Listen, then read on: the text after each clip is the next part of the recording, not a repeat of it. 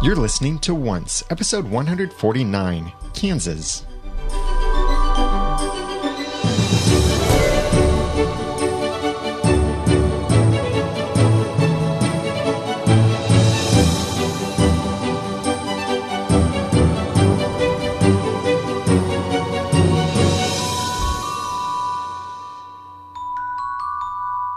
Welcome back to another episode of Once, the unofficial podcast for ABC's TV show Once Upon a Time. I'm Daniel J. Lewis. I'm Jeremy Laughlin. I'm Erin. Thank you so much for joining us. We're going to be talking about this episode, Kansas, which I'm going to call this basically the penultimate episode before the finale. You can't go changing up the penultimate badging. We've already given that name to next week. Can we call it, gosh, what comes before penultimate? The pre penultimate. Okay, this was the pre penultimate episode. I think that's more appropriate anyway. I thought you labeled something else the penultimate. Penultimate. penultimate. What is Well- it? Penultimate? Penultimate. Like Penultimate. ultimate, but in a pen. Wow. That was terrible. that was great. Uh, well, we, we labeled the first hour next week that. Well, see, Oh. the finale is actually a two hour event. It is two episodes back to back, not just one single episode. Mm-hmm. But I believe the way that they're going to do this is make it as if it's one episode. Probably. Yes. But like I said before, other shows have done that and shown them on two different weeks. And so I, I like making the point that they've gone ahead and shown them both on the same day this year so that the the penultimate episode doesn't seem like well that was a big setup now we have to wait a week for the rest of it Yeah. i'm very happy So remember this this coming finale is a 2-hour event and it's actually going to be just a tiny bit longer. So if you are using a digital video recorder, DVR, then make sure that you extend that out an extra few minutes after the show ends so that way you won't miss anything at the very end. And there isn't anything special before the finale even. It's just America's funniest videos before it. So which we do not do a podcast about no. So How- you can just start your recording at normal time, watch it at 8 slash 7 central, and we'll have our chat room going the full two hours that we'll be chatting during the live show. And then afterward, we'll do our initial reactions podcast, which will be great. But let's talk about this episode. which will be great And let's start with the past. When Zelena meets uh, Glenda here in the past, it, it tells a lot about Zelena's personality. I think that she was expecting a fight. Well, if I were Zelena, I'd be expecting a fight too. yes one would She's not a very nice person. So yeah d- people true. probably want to fight her a lot. like here's a fireball and and did do you notice that the flames look different No. Um, yeah, a little bit softer, I think. yeah i've basically decided that they got new flame generation software because we had incinerating monkeys and doors last week now we have different uh, different flames Perhaps. I thought it was funny that glinda wasn't really a fan of the wizard either Yeah. kind of like well maybe he should be a monkey for a while i'm Well, cool with that Glinda does not seem very good witchy to me at all in this episode. Specifically in this scene, she seems she seems yeah, like she should I don't know. She just does not seem on the up and up at all in this episode. It makes me wonder if Glinda was thinking the prophecy was about Zelena dethroning the wizard. That the wizard was supposedly the worst that the land had ever seen. he wasn't that bad Right? No. I was wondering if Glinda is the worst the land had ever seen, and we just don't know it yet. And the prophecy was about her, which is why she had to kind of make all of this happen. Maybe, I know that's a little bit of a stretch, but she she just she doesn't seem you know the original Wizard of Oz movie, and she's all oh you've had the power to go home your whole life. Like she doesn't seem very fluffy pink dress. she doesn't seem to travel in bubbles. No, but she just doesn't seem very Glinda ish. At least she moved this week. She didn't stand in one spot like a fixed point character in a video game. So that was good. Yeah. We also got some feedback from someone, uh, I believe, in our forums, saying, I don't understand Glenda at all. When she first meets Zelena, she gives her the thumbs up for turning the wizard into a monkey.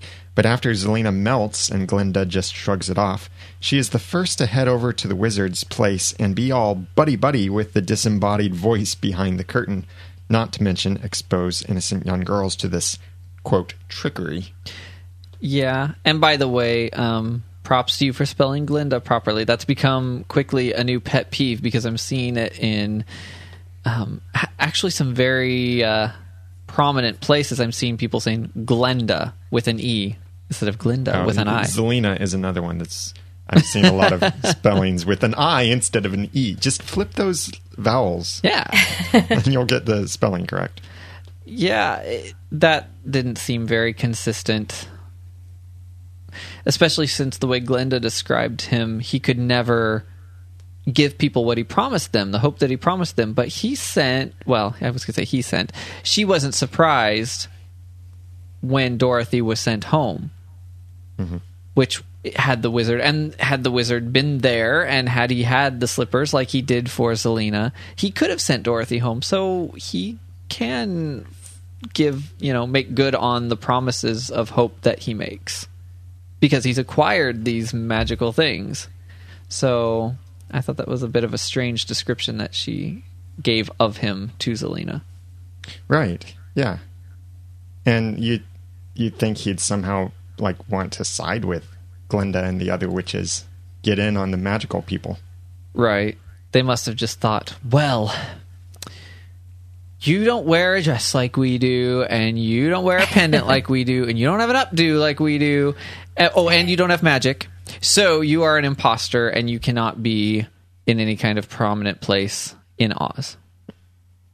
Well, for the prominent place in Oz, that is that witches of the round table area. so And strange. Each of the witches here represent some different part of magic.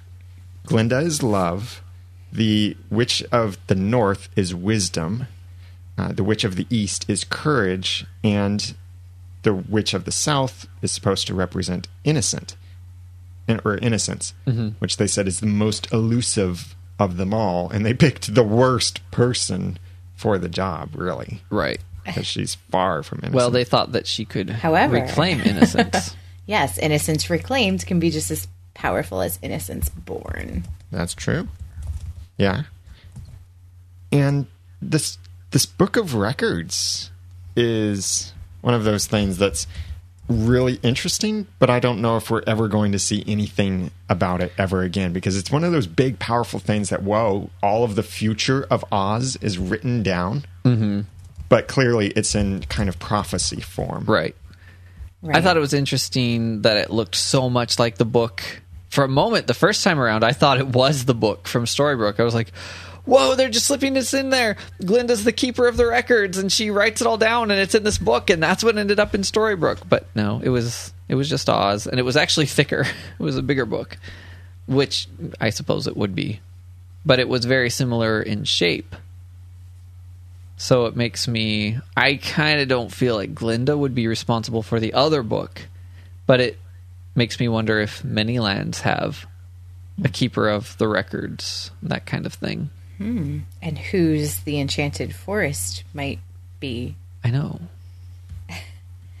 I liked that. Um, I haven't read the original Wizard of Oz, so I don't know if this is um, if the love, wisdom, courage, and innocence thing being compared to the witches is from that. But I do like that it's kind of a throwback to the version that I do know, which is the original movie, where it's like the Tin Man would be love, and the Scarecrow would be wisdom, and the Lion would be courage, and Dorothy would be innocence. Um, but I am interested. I should probably read that book this summer because I also was thinking that the record book and this prophecy could be kind of throwing us into what season four is to bring. Yeah, the season four question is big, and I know we'll get a lot into that in the finale discussions when we hit that. But here in this scene with the witches and the pillar uh, in the background, I'm not sure if you noticed a bunch of these little characters on the pillar in the background, but our friend Joel sent in some research that he did on these symbols that are in the background. He said, uh, inside the magical gazebo for witches, the letters are from the Theban alphabet, or it might be Theban alphabet, also known as the witches' alphabet. The alphabet was historically has historically been used by the occult and those practicing witchcraft to protect the meaning of their spells. And we'll have a link to Wikipedia for more information on this. But, okay. But uh, he actually went through and he found an alphabet of this and he translated Hmm. some of these things. And they do actually translate. This I'm having a little really bit of a reaction to this the way in Lord of the Rings, I think it was Gandalf reacted to the language of Mordor and he wouldn't speak it. Kind of like, really? Okay, yeah, they were called witches in the Wizard of Oz. Why are we getting into actual stuff used in occult practices? I'm not I'm not super cool with that. Yeah, it's kind of inconsistent with Yeah. what the theme that they've set. So Joel said, and he wasn't able to get complete translations here because some characters were missing or bl- too blurry in the screenshots. But he said uh, there are four sections, each with two pillars. The setup kind of reminds of Stonehenge. Each section represents one of the four directions on a compass. South, or a triangle, represents uh, it translates as guardian of the southern lands. West is an upside down triangle, and the text is Keeper of the Western Realm. East is a triangle with a line through it, says Defender of the Eastern Barons. And he said, because of limited camera angles, I could only see uh, Def of the Barons. So he's inferring the rest, which I think is a very reasonable. Defender of the East, uh, Eastern Barons, I think, is a good inference there. And then uh, north is an upside down triangle with a line through it, and it reads "Protector of the something," and we couldn't quite make out the rest of it. Uh, I would guess probably "Protector of the Northern," and it, it's something that ends with "DS." Northern lands is my guess, based on just what it kind of looks like. That's what I'm expecting that it is saying. Also, for what it's worth, uh, you can see the Emerald City in the background, which I thought was really cool in Oh, some I of didn't these different notice. scenes. So really cool, great notice either. research, Joel. Thank you for that. We'll have some more information and some screenshots in the show notes at oncepodcast.com slash 149 that you could check out to see how amazing some of this research is. So the the four witches here, since they represent these different elements or these different uh, aspects of magic, and these are the same things that Zelena later needs in order to make this time travel curse, it makes me wonder whether these four witches actually could travel through time or change the past. I don't think so. There's no reason for Glinda to have hidden that. I mean, maybe there's a reason, but I I highly doubt it. It's just been apparently long held by everybody that you can't do it. Yeah, and even what um, in the present, what Rumpel was saying to Zelena, like it does, it doesn't matter if you go anywhere. You're still going to be you. You're still going to be the same person. It's possible that even if those four witches could do that, they're aware that it wouldn't change anything, Yeah. even if they could. yeah. But how did they get the book of records? They're the, they're the powerful witches of Oz. That's a question that will probably never be answered, and we don't really need the answer How to it. It's just Rumple Maybe get season his seven. stuff? I mean, it happens apparently. yeah, there will be a season where it's just Kitsis and Horowitz dressed up in fairy tale costumes, just answering fan questions. How did this book come to be? Well, let me answer. Which one that. of them will dress as Glinda? Yeah, just random suggestion, ABC, for the series finale DVD set that you're going to have out in maybe 10 years when you finally cancel the series. Uh, do a lot do a q&a with adam and eddie where they can answer all of the questions that we still have at the end of the series as a special feature easter egg on the on the series There you Okay? go. That would be awesome. And by the way, season three is not yet available for pre order. We expect it to be available for actual purchase in probably August. That's when it's been the last couple seasons. So, probably by then is when you can actually walk into a store and purchase it. But as soon as the pre order is available on Amazon, we'll let you know about that by posting about it on our blog. And you can most likely get to it when it's available by going to oncepodcast.com slash season three. And if you visit there before you uh, purchase, then that helps support the podcast too because we get a portion of that purchase and anything else that you purchase at the same time through the affiliate program. So thank you very much for that. yeah yeah. When Glenda tells Zelena she has to let go of the past, the next thing that we see is her looking again, being envious of Regina. And this is really cool what they did here with the scene is now we know timeline wise because what Glenda is seeing through the magical floor is Sounds so great when you say it that way. she is seeing Regina and Rumpel and the unicorn when Rumpel was telling Regina that you have to take the heart of this unicorn. Again, sounds so great when you say it that way. So that happened in the episode The Doctor. In the episode The Doctor is also the first time that we heard about the slippers. And Jefferson said that they had been moved to another land. Word has it that they've been moved, which that happens a day, maybe a couple days after this scene that's happening right now, which is Regina having to pull out the heart of this unicorn. And You're basing that on what she saw in the magical floor. yes, Okay. And what's really interesting is not just the timeline here of what this is giving us of how these things fit together. And they do fit together well, I think, because it's probably just a day or two later that um, that Zelena gives these slippers to Dorothy, and Dorothy then leaves. And so that's what, how Jefferson was able to come back in the episode, the doctor, and said, "I heard that they've been moved to another land." How did he hear it? Well, it's fresh news, so it's not really been confirmed yet. Is he friends with a monkey named Walsh? Maybe, but also what's really interesting is going back and rewatching that scene from the doctor regina couldn't take the heart of that unicorn because she said the unicorn was so innocent. Hmm.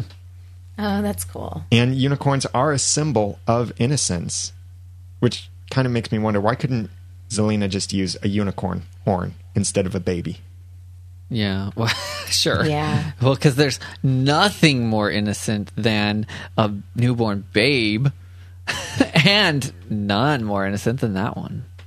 Well- apparently Apparently. what's also even though innocence is elusive Yeah. Well. yes. But true love. What's also really Truest. interesting hmm? is the scene, the whole purpose of this scene from the doctor is that Rumpel is telling Regina that something is holding her back from being from reaching her full potential. And then here's Zelena seeing this, and there's something holding Zelena back as well. And they both need to let it go. Yeah, and, and the and past leave is the in the past in the past exactly. Oh, we're so awesome Podcaster team high five. Hashtag frozen forever. oh my hmm. one of the really important things to what makes more sense about the present also happened in this scene. When Glenda gave the pendant to Zelena, yeah. I have a thing about that. What's your thing? I loved that she puts the pendant on her and then is like, mm, cool, that looks really good. By the way, that now completely changed you. Your power's now in there and it's kind of your life. So don't take it off. Okay? I didn't even give you a choice before I put it on you, but there it is. that's the price Well, so she said, in many ways, it is your life. I took that as now. Yeah. Right. in many ways. As in, you know, if the dark one ever stabs you, um, you might come out of that as green smoke. Or if you ever need to go up against a young wizard with glasses and a lightning scar on his head, then you could have some way of resurrecting yourself. Let's call it um, how about a Horcrux? oh no, no, no, no, because it's only one. Well, but that's that's the original definition of a Horcrux. So I think what this means is it, they didn't call it that by name, but I think that's the way that they're taking this is that her life is tied now with this pendant. So if the pendant isn't destroyed, she can still live. And again, the only reason I'm kind of okayish with this is that I think it's pretty obvious that it was planned from the beginning of this story arc Right. because it definitely has the flavor of a last minute twist, but it, I, it's clearly not. So And okay, I'd, I'd mistakenly said in one of our past podcast episodes that Zelena was wearing the pendant in past Oz before this. Oh. But no, she wasn't. no, it didn't even turn green until Yeah. she sent Glinda away. Yeah. It was so prominent though in the present scene since we met her that it had to be significant. Right. So I'm glad that it was. It wasn't just like see everybody the witch. Did um but did we actually ever see her without it in Storybrooke? Because we had thought Mm-hmm. that maybe we did, I thought we did too, so I would like to but go I back very and much hope not because that would be a mistake. Actually, she's had very high neck outfits before. so it could have been underneath. So it was either underneath or kind of on top and blended in with the. Because I think she's like even in this last scene, she was wearing it on a scarf or something. yeah, like that's on true. the blouse or something like that. And, and that would be good because apparently just taking it off undoes all her magic. Like the monkeys turned back into people, just taking it off. So she couldn't have taken it off, I suppose, at any time. Well, except that there was a moment where we saw her put it on just before the fight with That's what she Regina said, which mm, does uh, I don't know. That's It- a little iffy, guys. It could have just been something that they did for the effect. Like she took it off, got changed, and then put it on. And it's the dramatic, now you see it. Maybe since it wasn't it out of her possession, it wasn't taken from Right. her. Yeah. Maybe that has a something to do with it. Just And- like Rumpel can set his dagger down, Right. and that doesn't make him lose his power. But if somebody takes it, then his power's gone. That's true. That's a good point. I like Not that. quite as dramatically and green, greenly, right. but Greenly. I wish that he would wear it on his neck.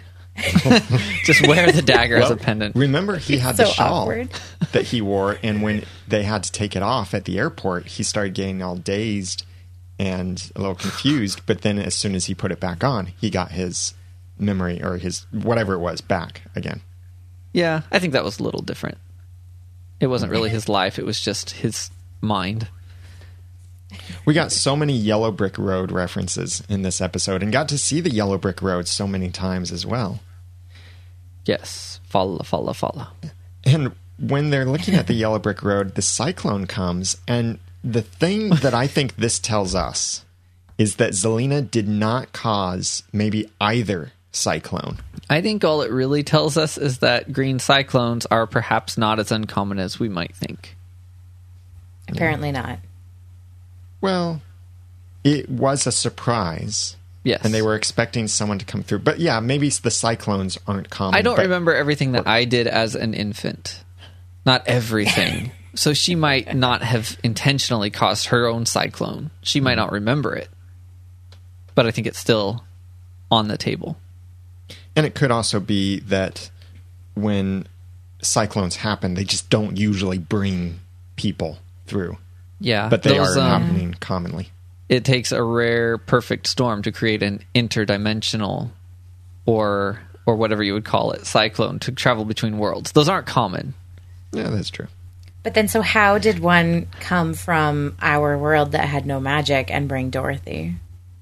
eh, you know details Um, a detail I did notice in this scene is that, and it and it kind of like didn't go with the prophecy, which I thought was interesting. Is so g- when Glinda meant met Dorothy, she said that she must be a very special girl to have survived such a ordeal.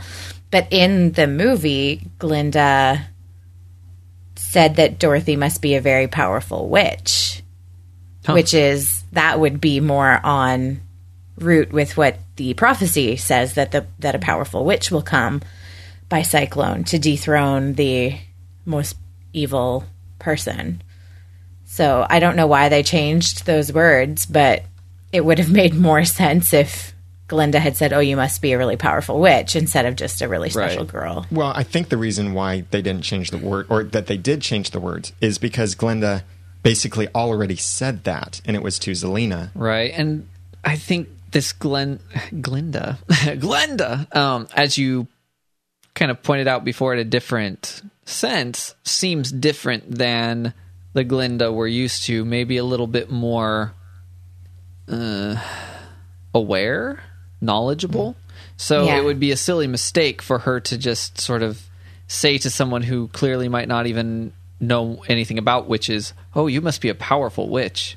It would just sound really silly, I think. Yeah. I keep forgetting how old that movie is, The Wizard of Oz, and that like women weren't really she probably wouldn't have been allowed to, you know, be super awesome back then. Well, Dorothy was kind of super awesome. She threw water. She, she- threw water on a wicked she, witch. threw wa- she wasn't really, I guess, a lot different than this Dorothy. So you're right. Yeah. Hashtag jealous of a 12 year old is what I'm calling this episode. she was. That's great. It was. It was pretty silly. She is just jealousy's just her thing. It gives you green Or skin and red lips. I guess. Is envy different Yeah. than jealousy? Uh, In, Not in really. here, they're basically saying it's the same thing. Technically, Yeah. they are different, but commonly people use them interchangeably. Yeah. In our forums, there has been a discussion about Dorothy, and Fee said one of the various theories I'm battling around for the finale is that Emma will end up being swept up to Oz in a cyclone in the past, and that's where she'll come into her magic again and will off Zelena for real this time, not like what happened with Dorothy, and it will be Emma who fulfills the prophecy. They've already started characterizing her as being more witchy, even with the and witch thing. Remember at Granny's diner?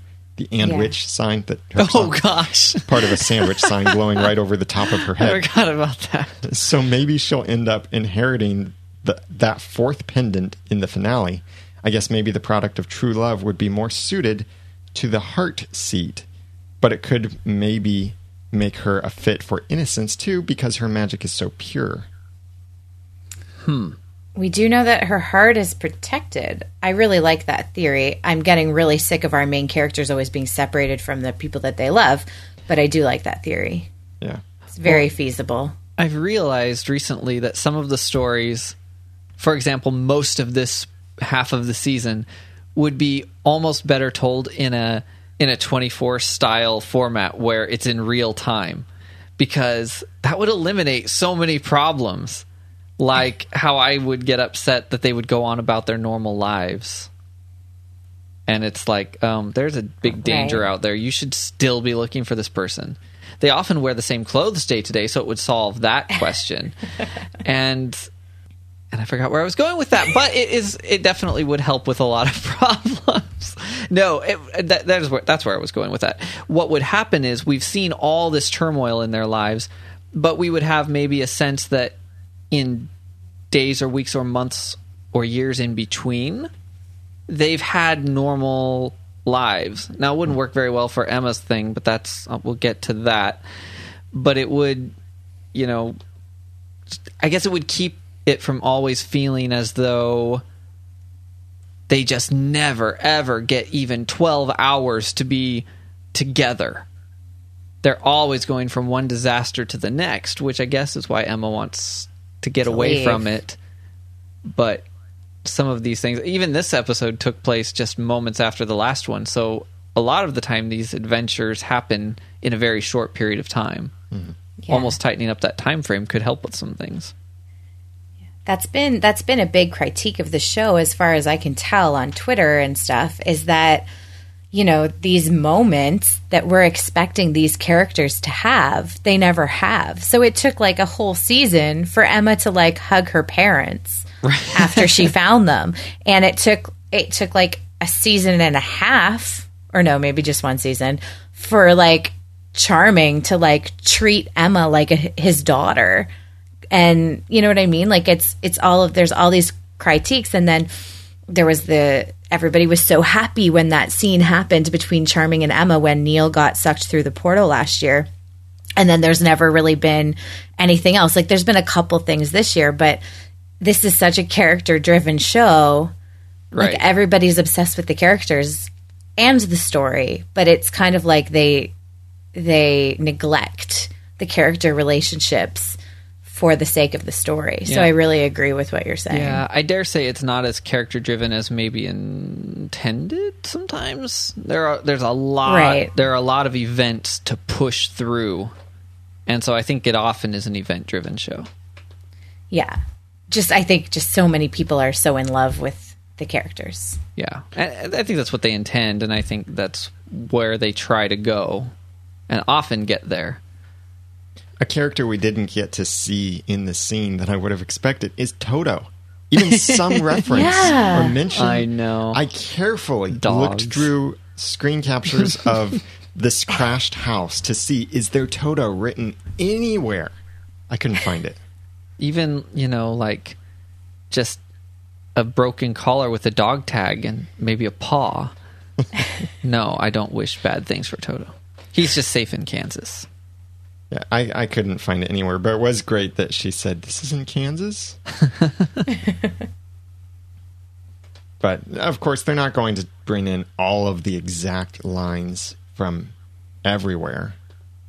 No, that would be strange. No. Especially with such a different story. Mm-hmm. As a side note, when Glinda was walking in the forest, I happened to notice that the bottom of her dress was getting I absolutely filthy. I found that hilarious. I guess she doesn't use the magical energy to keep her dress clean. She just probably, when she gets out of the mud, just kind of poofs the mud away. That would be my guess. It's quite a dress and it's very wet in Vancouver, so they probably didn't have much of a choice. But I like the authentic- authenticity of knowing that even at night they are apparently filming outside for real.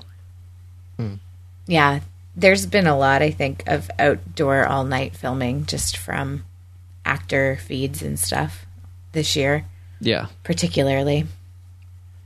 So we we kind of have another prophecy that maybe has some ambiguity and some question around it. Kind of like the Rumple, what does undoing mean thing forever.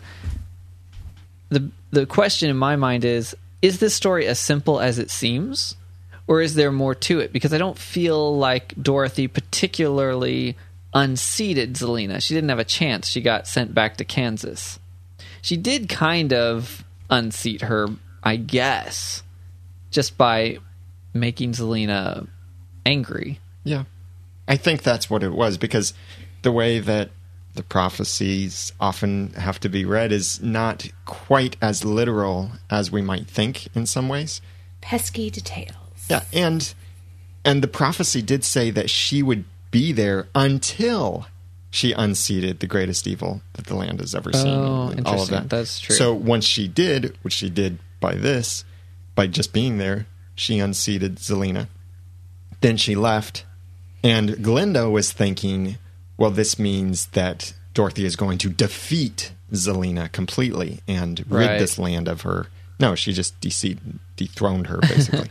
But Yeah. did she? Because she seemed more evil with more power after Dorothy left. Right. yeah. So I think it would still be a cool twist to go back and have Zelena still be that person.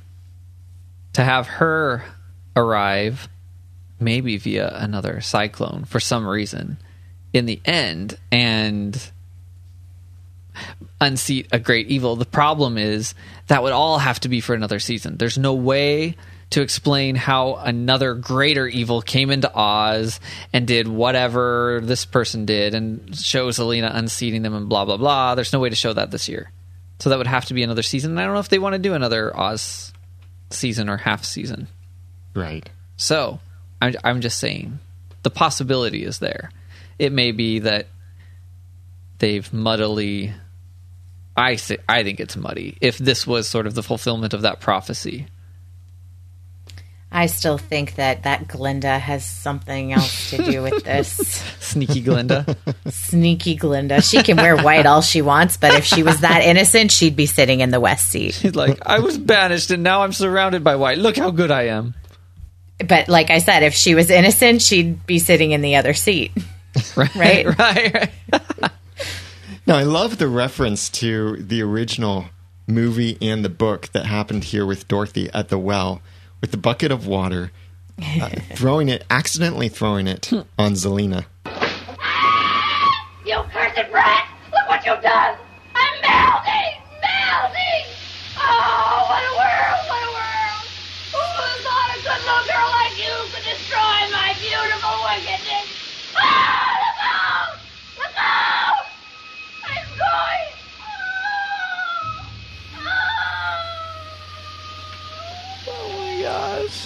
I forgot it sounded like that. That's amazing. That's from the original MGM. And by the way, yes, it was MGM. In one of our other episodes, I accidentally said or mistakenly said Warner Brothers Studios, but it was MGM that did that original uh, Wizard of Oz.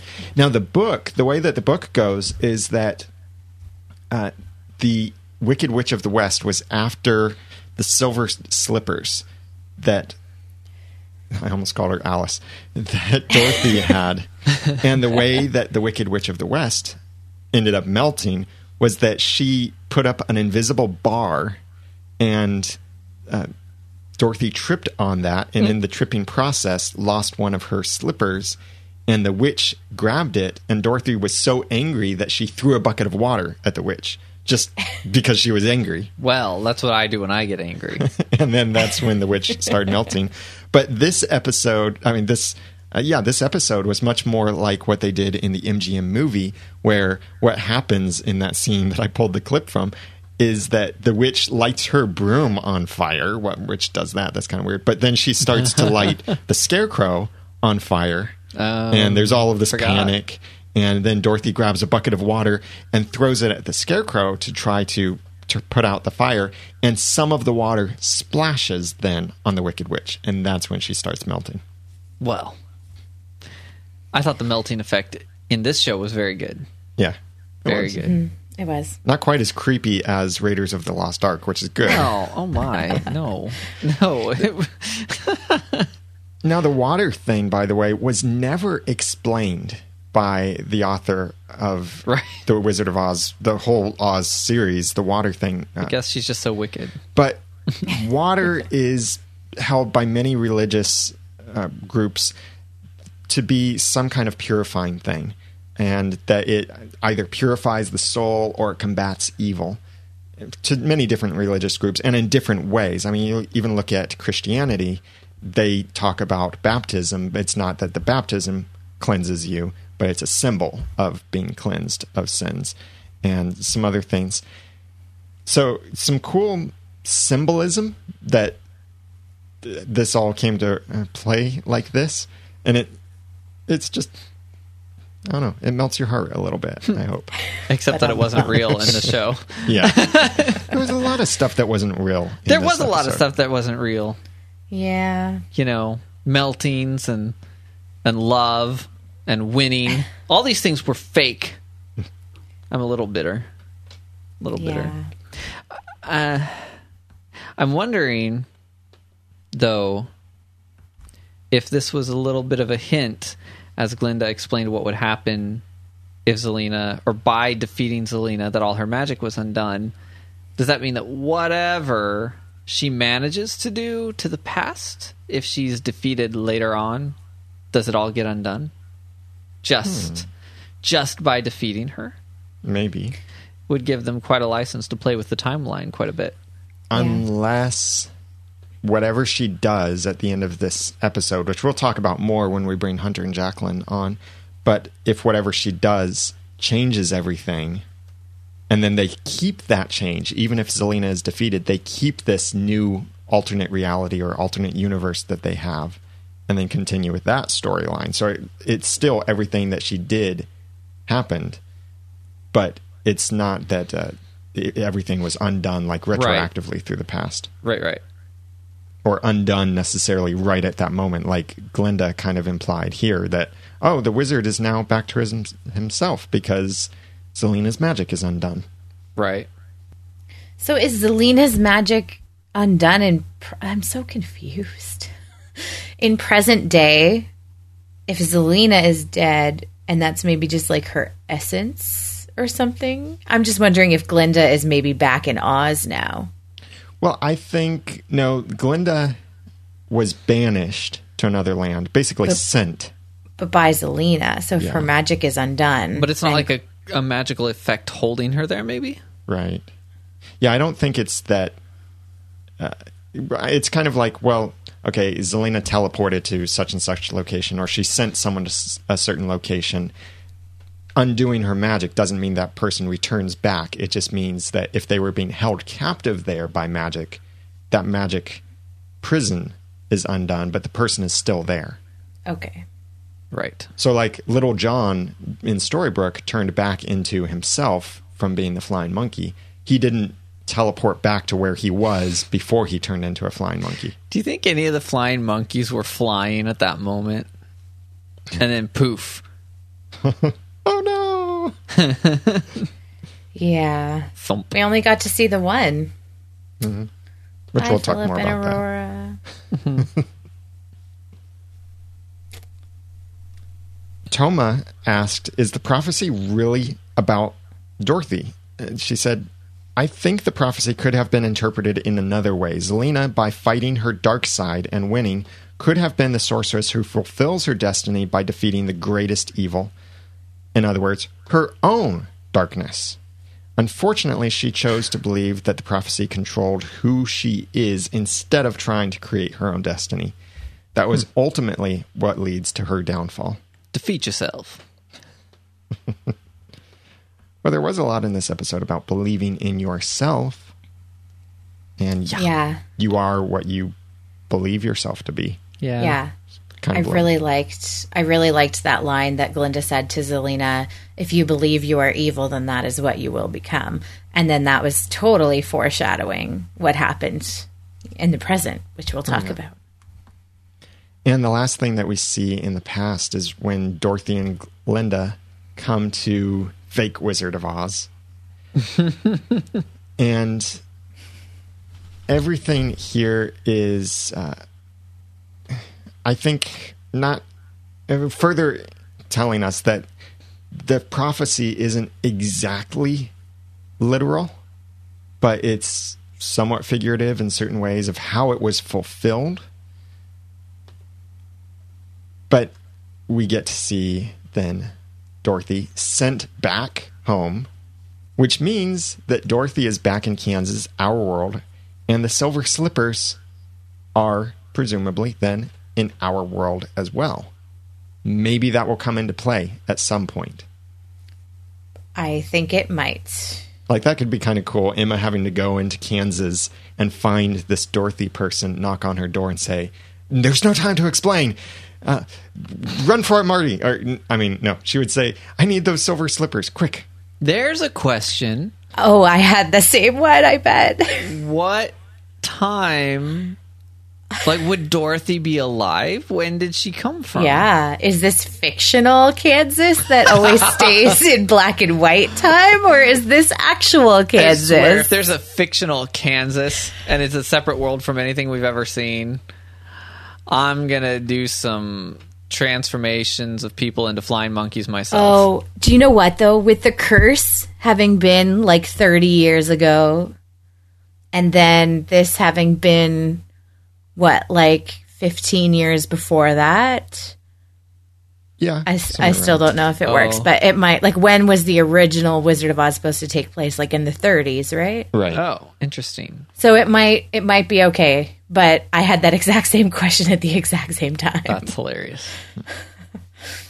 And about the slippers and fictional or real Kansas, I'm going with it's real Kansas because of two different things that we heard in different episodes. In the episode The Doctor, when Rumple and Jefferson were talking about the slippers, Jefferson said, I've heard they've been moved to another land. And Rumple said, That's what I needed those slippers for, to get to that other land. So mm. that being this land. It, also, in a more recent episode, in the episode It's Not Easy Being Green, Zelena said, I could have taken you to that land when Rumple was telling her that he needed to get to a land without magic. Right. And she was referring to the slippers that she had, which timeline wise, here that starts to confuse things a little bit because you'd have to squeeze in Zelena's training into before she has been um, uh, had this second chance in everything, which I think fits. So, like when we saw the episode, it's not easy being green. When she first goes to see the wizard, goes through all of this, meets Rumple, everything that all happens before this, where Right. which it has to because Walsh is a monkey, a And green monkey. skin. Yeah, And red lips. yeah. I noticed those two things actually both went with the with the envy. Her lips changed from bright red to normal when So- she was stopped. I think the slippers are in real Kansas. Okay, fine. I like that. We'll go with that. I don't know if they can come into play in this story. It all depends on what what she's able to accomplish as Green Smoke. Before we move on to talking about the present, I want to thank some people who give us presents. You see what I did there? I do see what you did there. Big thanks to this is a long list of names Steve Johnson, David Newland, Lisa Slack, Laura Silva, Lori, and Kelsey Hunt, a new subscriber, and Paul Dickinson for sponsoring this episode of Once Podcast. We really appreciate the support because it keeps the podcast going and enables us to do new things with the podcast as well. And Paul Dickinson specifically wanted to sponsor with a message, Oh. not just his name. So here's what Paul says. Magic comes with a price, but not rules. There should be a guidebook for the once writers to help them make the universe self consistent. Get on it, Adam and Eddie. It's good. Uh, thank you, is- Paul. That's funny. and also on Patreon, we're now up to $15.50 per episode. Big thank you Woohoo. to everyone supporting us through Patreon. So if you would like to become a one time donator or an automatic monthly donator or donate per episode that we release, you can find out all of those options over at oncepodcast.com slash sponsor. And again, big thanks to Steve, David, Lisa, Laura, Lori, Kelsey, and Paul, and all of our Patreon backers for your contributions. We really appreciate it. Indeed. Yes. So now let's go to the present. Sword and a Ford. At the hospital, uh, during this whole scene that happens in the opening, I like how they were going back and forth between at the hospital and Zelena getting Rumple's golden brain. And the way that they did this whole thing felt like a season finale or like a season premiere because it, the way the music was, the way they were cutting back and forth, the action, everything just felt so um, intense. And it felt like the way that the season one finale started off. How it Hmm. was just action, action, action in a in a hospital too, It bringing didn't- someone else in. Yeah, it didn't feel that intense to me. Main reason being season one, Henry was dying, and this time it was like, oh look, having a baby is hard. Yeah, okay, it felt it felt more intense the first time around. This time watching, it, I was like, "Yep, that's Snow having a baby." the, the the scene, the cut scenes, it was you know, Wicked is coming, but yeah, I actually I re- laughed a little bit.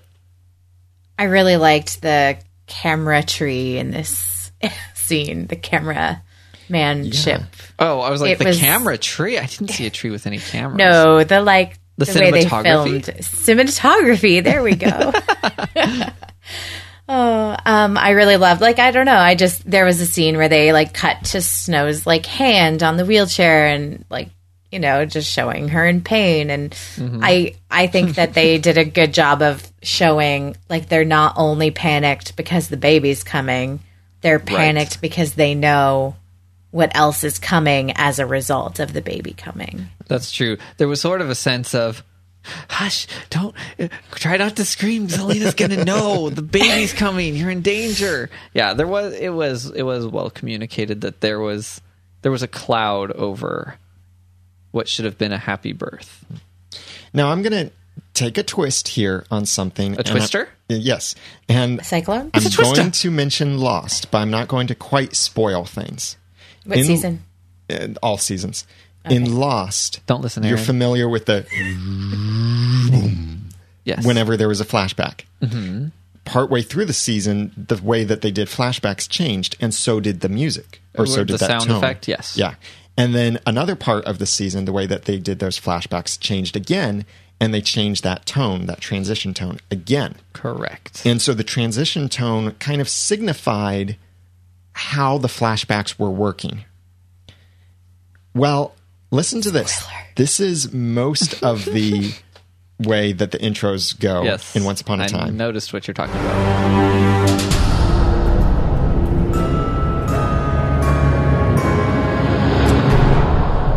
That is my ringtone. Okay, so then here is the title music to this episode.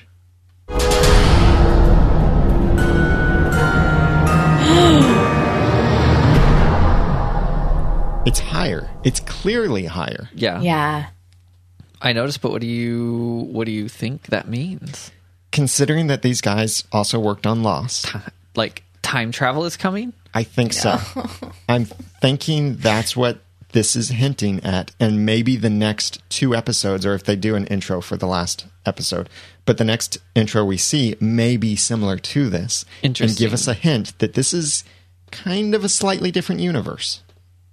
Just I don't like, like that. in uh, some of the episodes of Star Trek Enterprise, they changed the intro for this alternate reality sort of storyline that they told for a few episodes. Same kind of intro, but just changed a little bit. Enterprise. You remember that? Right, I Yeah. do remember that. Yes. It's uh it's effective because it makes you feel like your world has changed. yeah. And honestly, time travel. now that we've seen this whole scheme defeated once and brought back up, it would be really strange if nothing happened. Yeah. Especially since, let's face it, we've seen a Doctor Who reference in Once Upon a Time. Before we even knew time travel was a question, I believe. Maybe. I can't mm, remember at that point. I think I think it was in the same episode where we decided, or That's at least first theorized, that time true. travel was the end game. That's probably true. Yeah, but thank I you for playing those two intros. I noticed, but I wasn't sure how uh, how different it was. The first time I heard it, well, on TV, I thought, oh, they messed up the signal. like they're playing it too fast or they transposed it somehow accidentally, like our local affiliate, that is. But no, that's the way it is in the recording that comes down from iTunes, where we purchase each episode to get our sound clips and Yep. screenshots. Yes. So then Rumpel and Zelena start preparing this thing, and very reminiscent again of more witchcraft because witchcraft has certain things about like you have to cast a spell in the middle of the circle. Uh, two common popular movies that showed this in different ways were one um, was in the first episode or the first movie of Sherlock Holmes. He had to make this circle and do some spell sort of ritual things in order to understand stuff better. Yeah. And also in the, of course, movie about sorcery, Sorcerer's Apprentice, which came from Disney, they also talk about the circle and what it represents for casting spells and helps you focus the power a bit more. So Zelena has Rumpel making this circle in the dirt, and she has this thing that looks kind of like a compass, kind of like a clock, but it looks a lot. The pattern in this thing, and we'll have screenshots in the show notes at oncepodcast.com slash 149. The pattern in this little clock thing is the same pattern that Rumpel is carving into the ground. And it's the same pattern, or very similar pattern, to what was on the table with the four witches back in that gazebo. Huh. Well, it kind of makes sense. Yeah. I okay. So that answers a question because I saw a compass. I was like, not another compass, or is it the same compass? I don't really know. Apparently, compasses are very important in magic. Who knew? I think Zelena has not watched nearly enough sci-fi because anyone born in this world who has watched sci-fi or who was cursed to think that at one point they lived in this world and watched sci-fi which might include many of the inhabitants of Storybrooke know that you cannot predict how your future is going to come out just because you change perhaps just one event Right. That is true. changing the past, even if possible, is plain stupid. but she's clearly driven by envy and doesn't care. But Well, she thinks she knows how this is going to go, and I think that's silly. And she's saying she's trying to fix the past as if there was a mistake to be fixed. Right. If it's Which- not broke, don't fix it. Well, Right. well, Cora. I mean, Cora. I do- Goodness. I do think though that that could have been a clock, a watch of some kind in her hand. The only the only show that I have ever watched that has had time travel in it is the show Charmed, which there were actually tons of Charmed references in this episode. Huh. Um, just because there was like a really magical baby born in Charmed, and there was a unicorn thing in that episode, and the lights flickered and etc. Oh, my. Um, but in Charmed, I believe, and I could be wrong because it's been a while since that show ended. There was a thing where they had to go back into a time portal, and like they needed the watch to know when to leave, like when to get out of the time portal thingy. Huh. So- Well, that's awkward. And that's kind So of we're like watching even Charmed, and we didn't even know it. yeah. But hmm. it's kind of like also in Harry Potter, like Hermione needed to know when she used the time turner in The Prisoner of Azkaban, she needed to know how many, like Dumbledore had to tell her how many times she had to turn it back Right. So that they got to the right point in time. And if you've never seen it, go look up how Harry Potter should have ended on YouTube. That's what I was thinking of. I haven't seen that. I will go Oh look my it up. There's a joke about the time turner in there. so true. Hmm.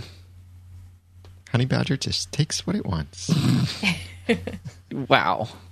By the way, I'm not the only one who noticed the correlation between the we'll call it a compass because it most likely is since the witches represent north, south, east, west, and the compass is very similar to them. Also, Joel, of course, Joel noticed this too and said it is exactly the same as well. Back at the hospital, it's uh, the way that Emma is setting everything up and especially with the way that she talks to Henry a little bit later on in this scene, it just sounds like, yeah, I'm going to go get some milk. I'll be right back. Right. That's true. It's like, so I, sorry, kid, I gotta go take care of the switch, like I do, and I'll be back. Again, I'm just gonna hashtag consistency. Why am I speaking all these hashtags? Somebody stop me. I did the same thing. It's okay. we'll forgive you. now suddenly we're questioning okay the whole point of the curse this time and everything that they've been working for is that light magic is what can defeat Zelena. Period. We had to come get Emma. She it was the only way. We had to kill Charming because we have to cast the curse, but we have to get Emma because light magic will stop Zelena. Now it's Huh, do you think this protection spell will work? Well, I don't know. I mean, I guess if your brand of magic is stronger than Zelena's, yes, yes, it is. What the heck? And there's Regina on the other side of the room practicing light magic before the big climax of the episode where she uses light magic. She was helping with the exact same protection spell. I don't get it. Yeah. It- Well, I think it could be that. Well, for one thing, Could somebody the just spell, invite me to the writer's room, maybe? Because at least I can point some things out. I don't know. the spell, the protection spell, did not work. No, it didn't. And if it Which was- it should have. Yeah, well, if it was truly completely like magic, which maybe it wasn't, maybe there was a little bit of Regina's mix in it, and so that's why But it was so easy to break. but Emma had already lost her power when No. Zelena went to the hospital. Well- so it's possible that's why the protection spell didn't work. Oh yeah. Maybe. May that mm, that's yeah. That I had that as a question, like in that scene. Is, is that why it didn't work? But I think they could have spared two seconds to flash to the hospital and show the protection spell come down when Emma lost her magic. Yeah, they should have. But again, maybe it was one of those things, time that they had to cut it No, out. two seconds. You had time. True. I have another hashtag consistency problem. I mean, cut a second or two out of Emma's CPR. My goodness, it was important. If Yeah. that's what happened.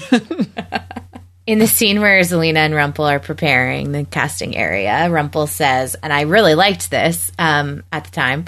He says, "No matter what you change of your past, one thing remains the same: who you are, and that is a fate you will never escape."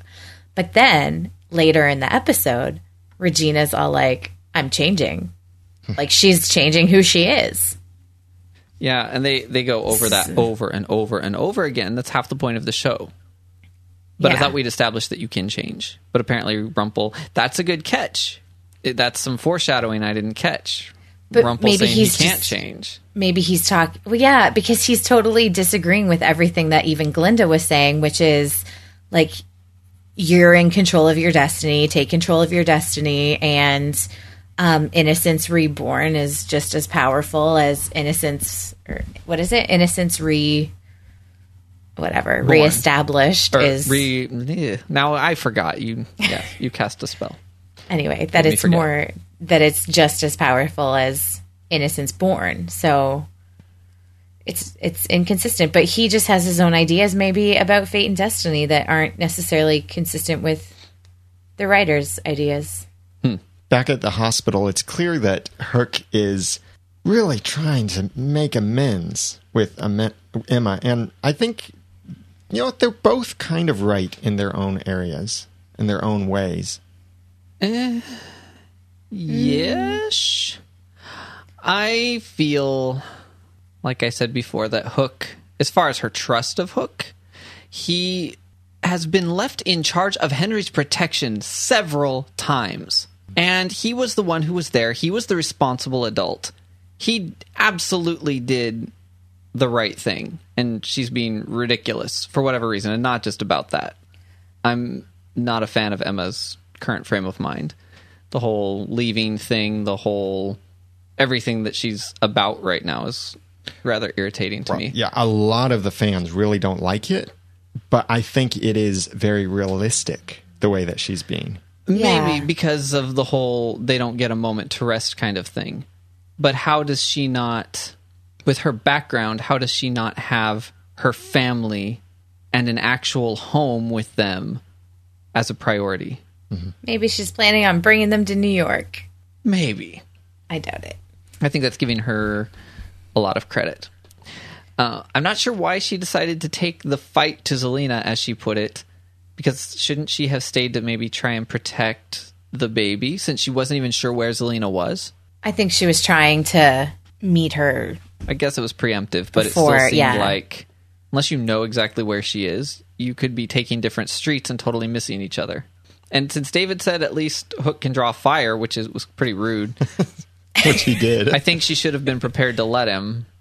Not that I'm saying she should have done that, but I mean, well she kind of did yeah, I don't know that they walked in there pretty unprepared, Yeah. but I guess we'll get to that. Yeah. See, Emma, I think Emma is so hung up on the whole hook thing because she really cares for him and he's in her circle of trust. And so she feels even more kind of betrayed. She actually, I don't know if anyone else noticed this, referred to him as a loved one in a backhanded kind of way in this scene because um, Hook said, like, see, even your dad gets it. And she goes, because he knows about keeping secrets from loved ones. I know it was horrible.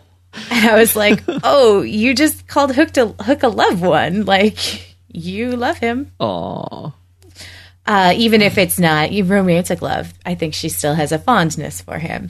Actually, I'm Um, going to disagree with that because I think the two ways that that statement was meant was David keeping it from his loved ones, and what Emma I think meant was Hook keeping a secret from his supposedly love supposed loved ones. Oh, because he because she knows he loves her. Right. right.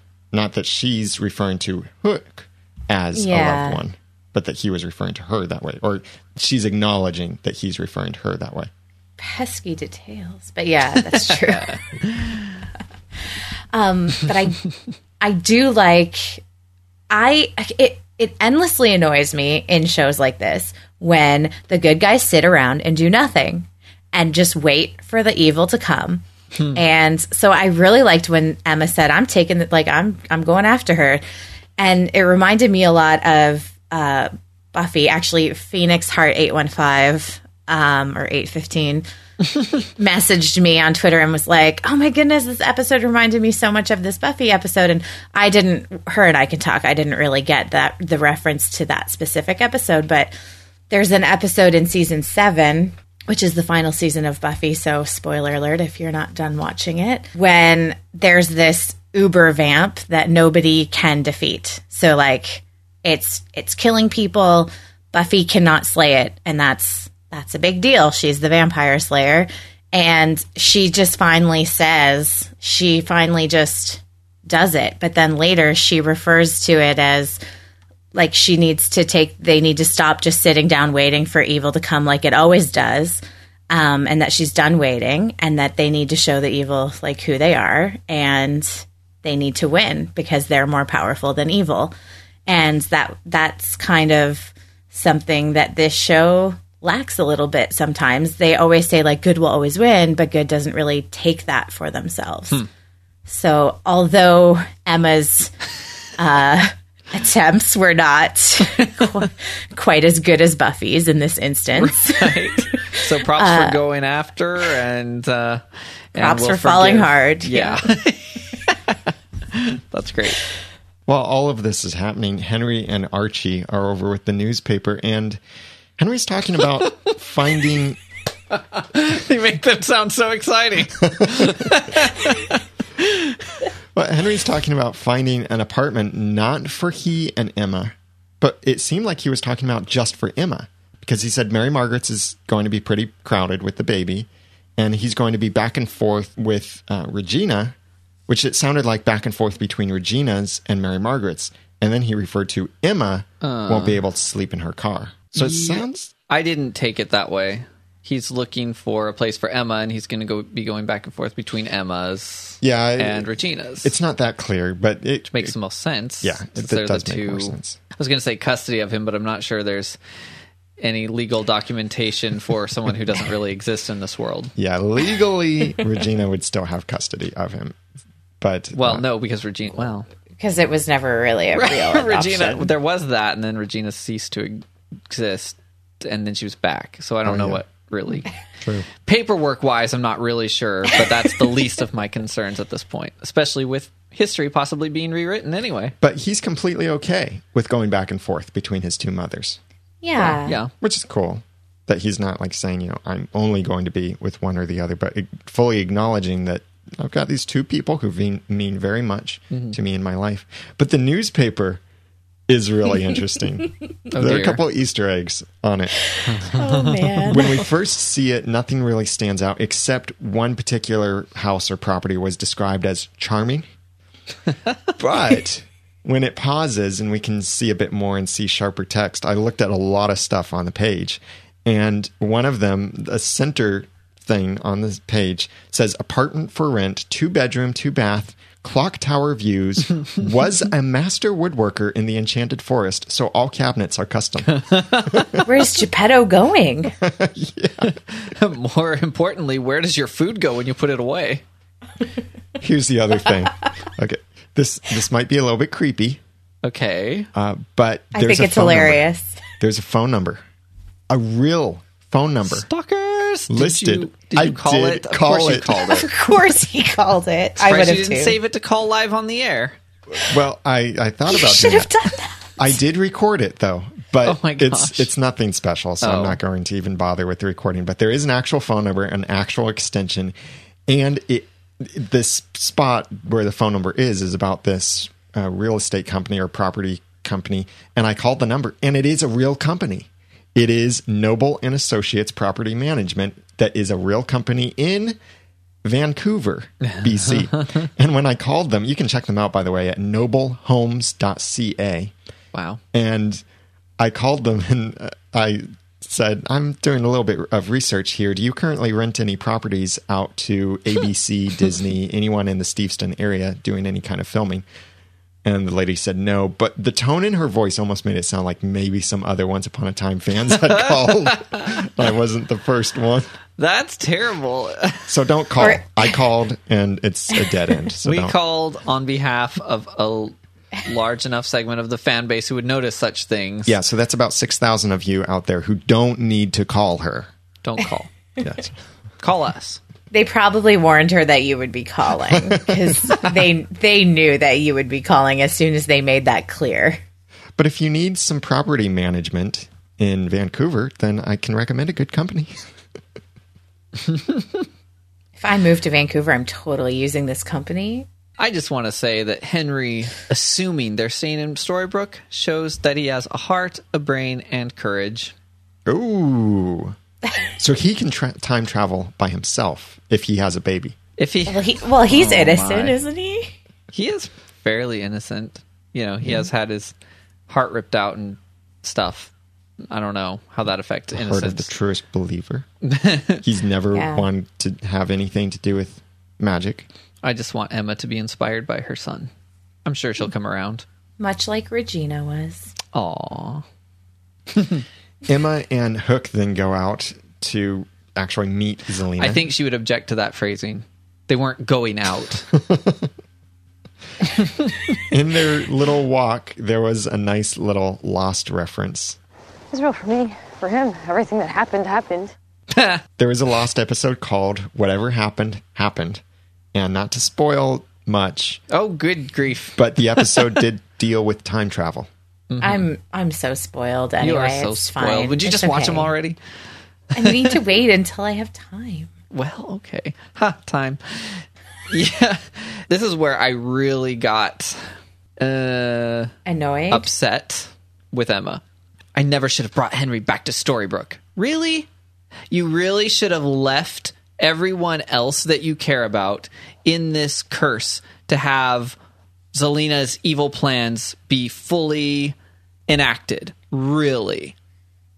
Come on, Emma. She said something like this before. She said that she, remember, on the boat in the season three premiere, when this whole fight and the thunderstorm started, Yeah. she was saying that she should have never come back. Oh. Or should have never gone. Should have never gone to story. Well, yeah, she should have right. just I'm pretty left sure I said something Yeah. similar then. You're right.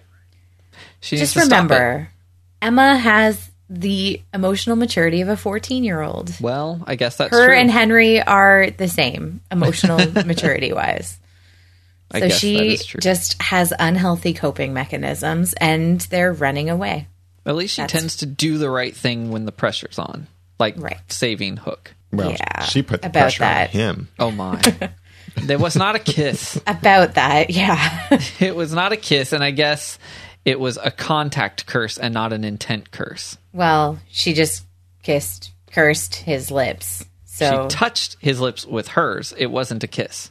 Right. no, no, I mean, Zelena cursed Oh yes, Hook's lips. And that's always how it has been said, right. is that she cursed his lips. so it didn't have but to be yeah. true love's kiss to curse, which I knew, but And Yes. yeah, that wasn't a kiss, but it was contact to contact. And but Emma kissed Hook, not Hook kiss Emma, and I was very disappointed that I was very disappointed in this scene.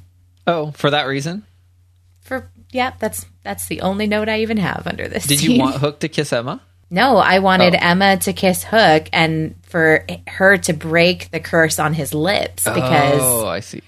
she was kissing him. would have made more sense, especially the whole "you can't take my heart, even when I'm not trying." The whole light magic is greater than Zelena's magic. All of that stuff mm, probably shouldn't have worked, but you know. Also, I'll bet if Emma had thought hard enough, there would have been maybe some kind of magical defense against what was happening to Hook, or you know, she was supposed to be attacking Zelena. Maybe she could have actually attacked Zelena. Hmm. Right. I don't Yeah. know. I don't know. It Well- was it was a fail. I'm sorry, Emma. It was a big fail right after your verbal fail. But that's the whole thing. I felt like she was very distracted. They go walking up there, blah blah blah. I shouldn't have come. Blah, blah, blah, blah. And then it's like, oh, oh, by the way, hi guys, I'm here. This is Elena. This is me taking the fight to you. right. and so convenient of you to bring the one person who can take your magic away from you. Oh, and by the way, Zelena has a swimming pool. Wasn't it like a well? What no, was it? I think it was an above ground swimming pool. Or like a pond? It, I don't know, maybe for washing chickens. Um, our our show notes writer Or Jack swimming. I don't know. Jack said the problem with Emma is that she treats all of this as something she needs to do rather than something she wants. Because Ooh. why didn't she just use her magic to save Hook? Oh mm. snap. Oh, Yeah. snap. Why resort to the good old mouth to mouth resuscitation instead of using what she has learned from Regina? The I do Heimlich believe maneuver. I do believe that Emma is just as powerful as Regina or Zelena, maybe even more powerful, but she just has to fully believe in the world she's in. That would be consistent with some of the undertones, not believing enough or not even wanting to believe enough to see the book, that sort of thing. Just a total non belief reason why Emma might not have thought to use her magic is just, it's just when you're panicked, you don't always know what to do. Right. and sh- she cares about Hook, and she was panicked. So like, there's even like in for real world now they're coming up with like self defense courses for women that are longer than just you know four hours on a Saturday. Because if you go to a self defense course for four hours on a Saturday in an actual situation where you might need to use that. You're not going to remember what you learned in four hours on a Saturday. Like it has to be muscle memory. So they're right? Like they're coming up with these new things so that like people actually know how to defend themselves. And emma's very new to magic. She was very panicked. She's up against this woman who makes regina's power look like you know magic tricks Mm-hmm. and she probably just panicked and the obvious thing to do when somebody has drowned is to give them mouth to mouth resuscitation If only Zelena had instead tried to cut a rope bridge out from under Hook, maybe then Emma could have done something. Well, Emma was also emotionally involved in this because she was saying to Hook, "Come back to me."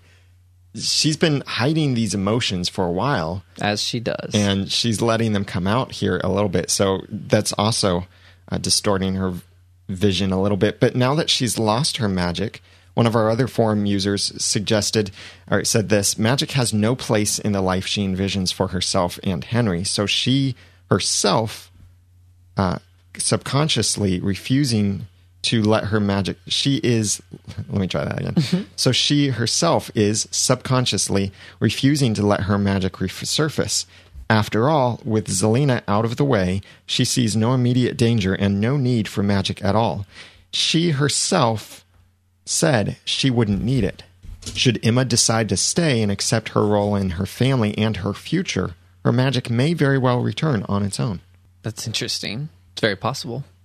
I like the creativity of the the idea. I, I think what will bring it back is maybe a true love kiss between Hook and Emma will bring her mu- magic back. You know, a true love kiss, maybe a, a spell in a bottle, and maybe if some of her parents' hairs land on her coat or something.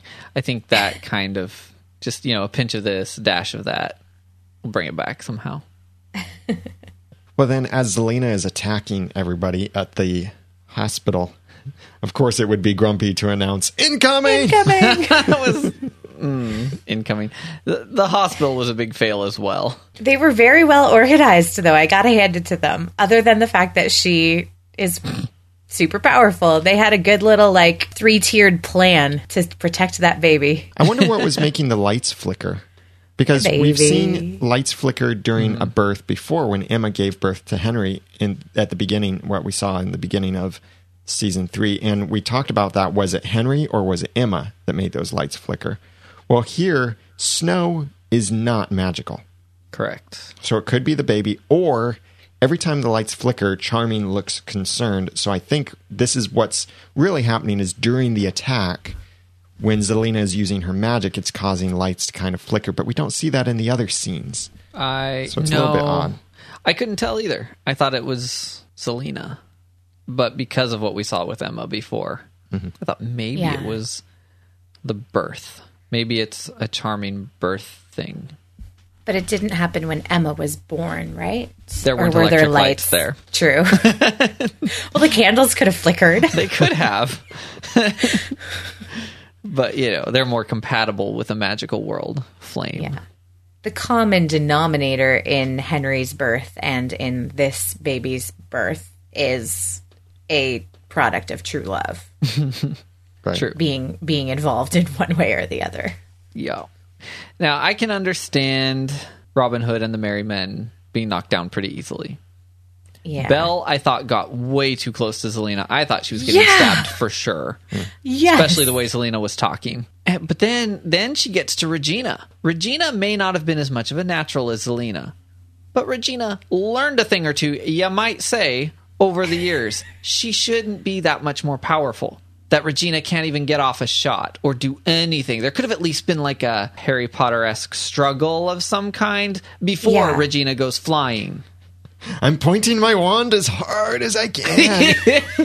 How Harry Potter should have ended. How Seriously, Harry Potter should have ended. Yeah. I love though that like okay, so Belle is so not afraid of Zelena, which I love, even though it's probably dumb for her to not be afraid of Zelena. I know. And then Regina was so confident, even though every single time she has come up against Zelena, it has been like an epic fail.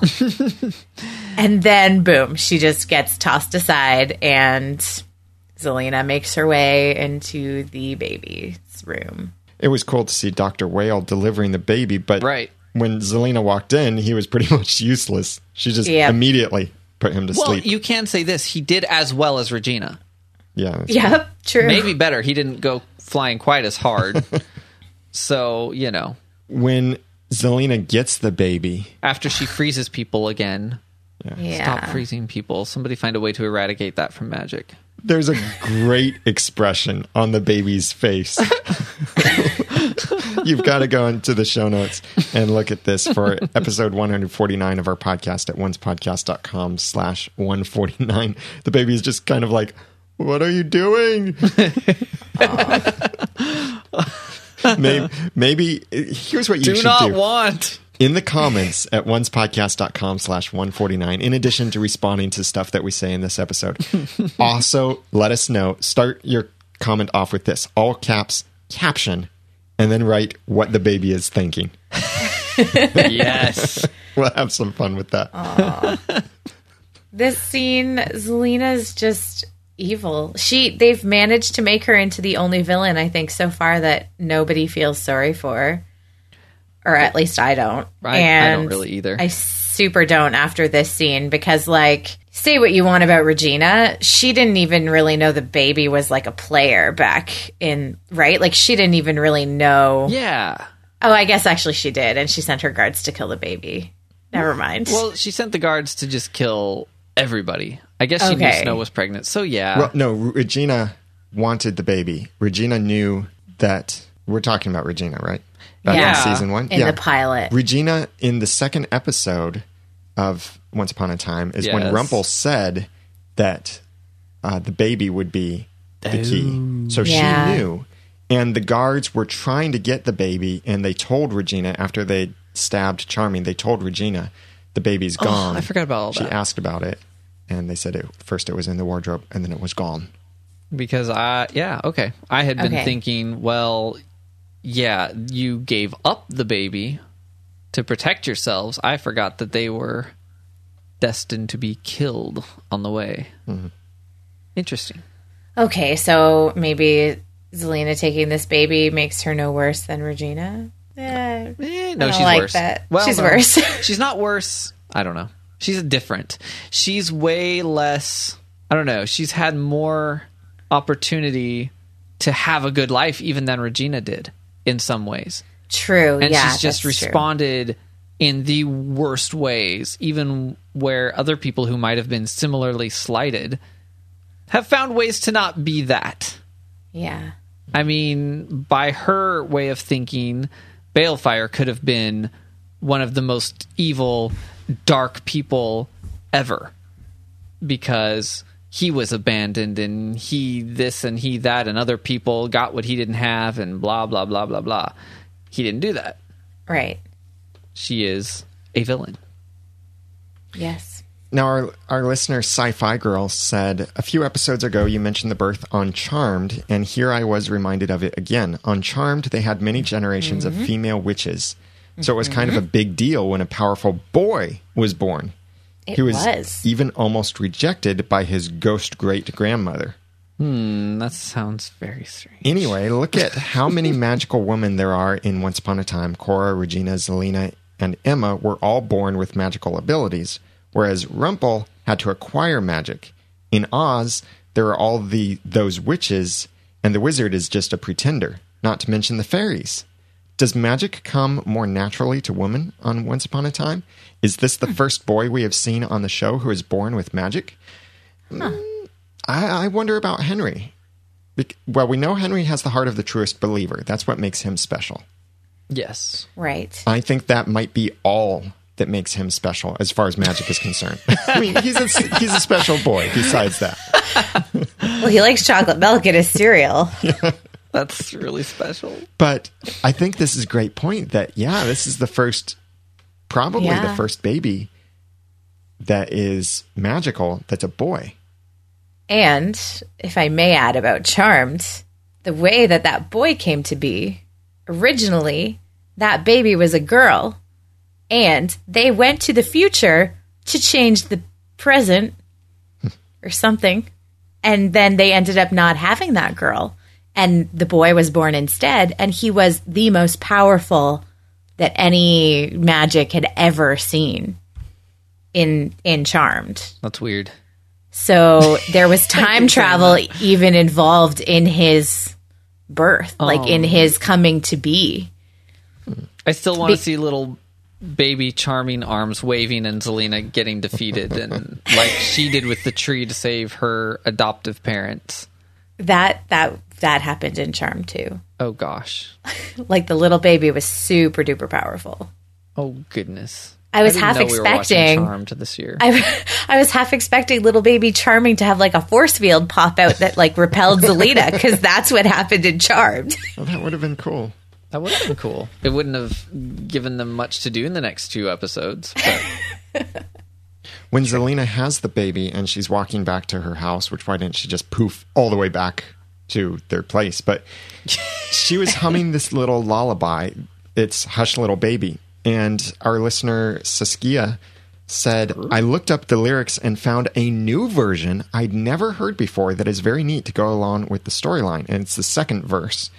It says, uh, Sometimes there's also a, a lover's version, but this one is Hush, little baby, mama's near to brush your hair and calm your fears, to kiss your cheek and hold your hand till you drift off to sleepy land, to help you count those little white sheep and sing songs till you're asleep, to tell you tales of kings and queens, of Jack and Jill and wonderful things.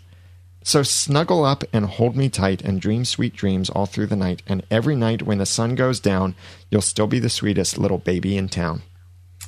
If only that is what Zelena wanted that baby for. do you think Cora sang that to her that one time when she walked her into the woods and left her there for the storm to take? Hmm. I I'm could- still mad about that.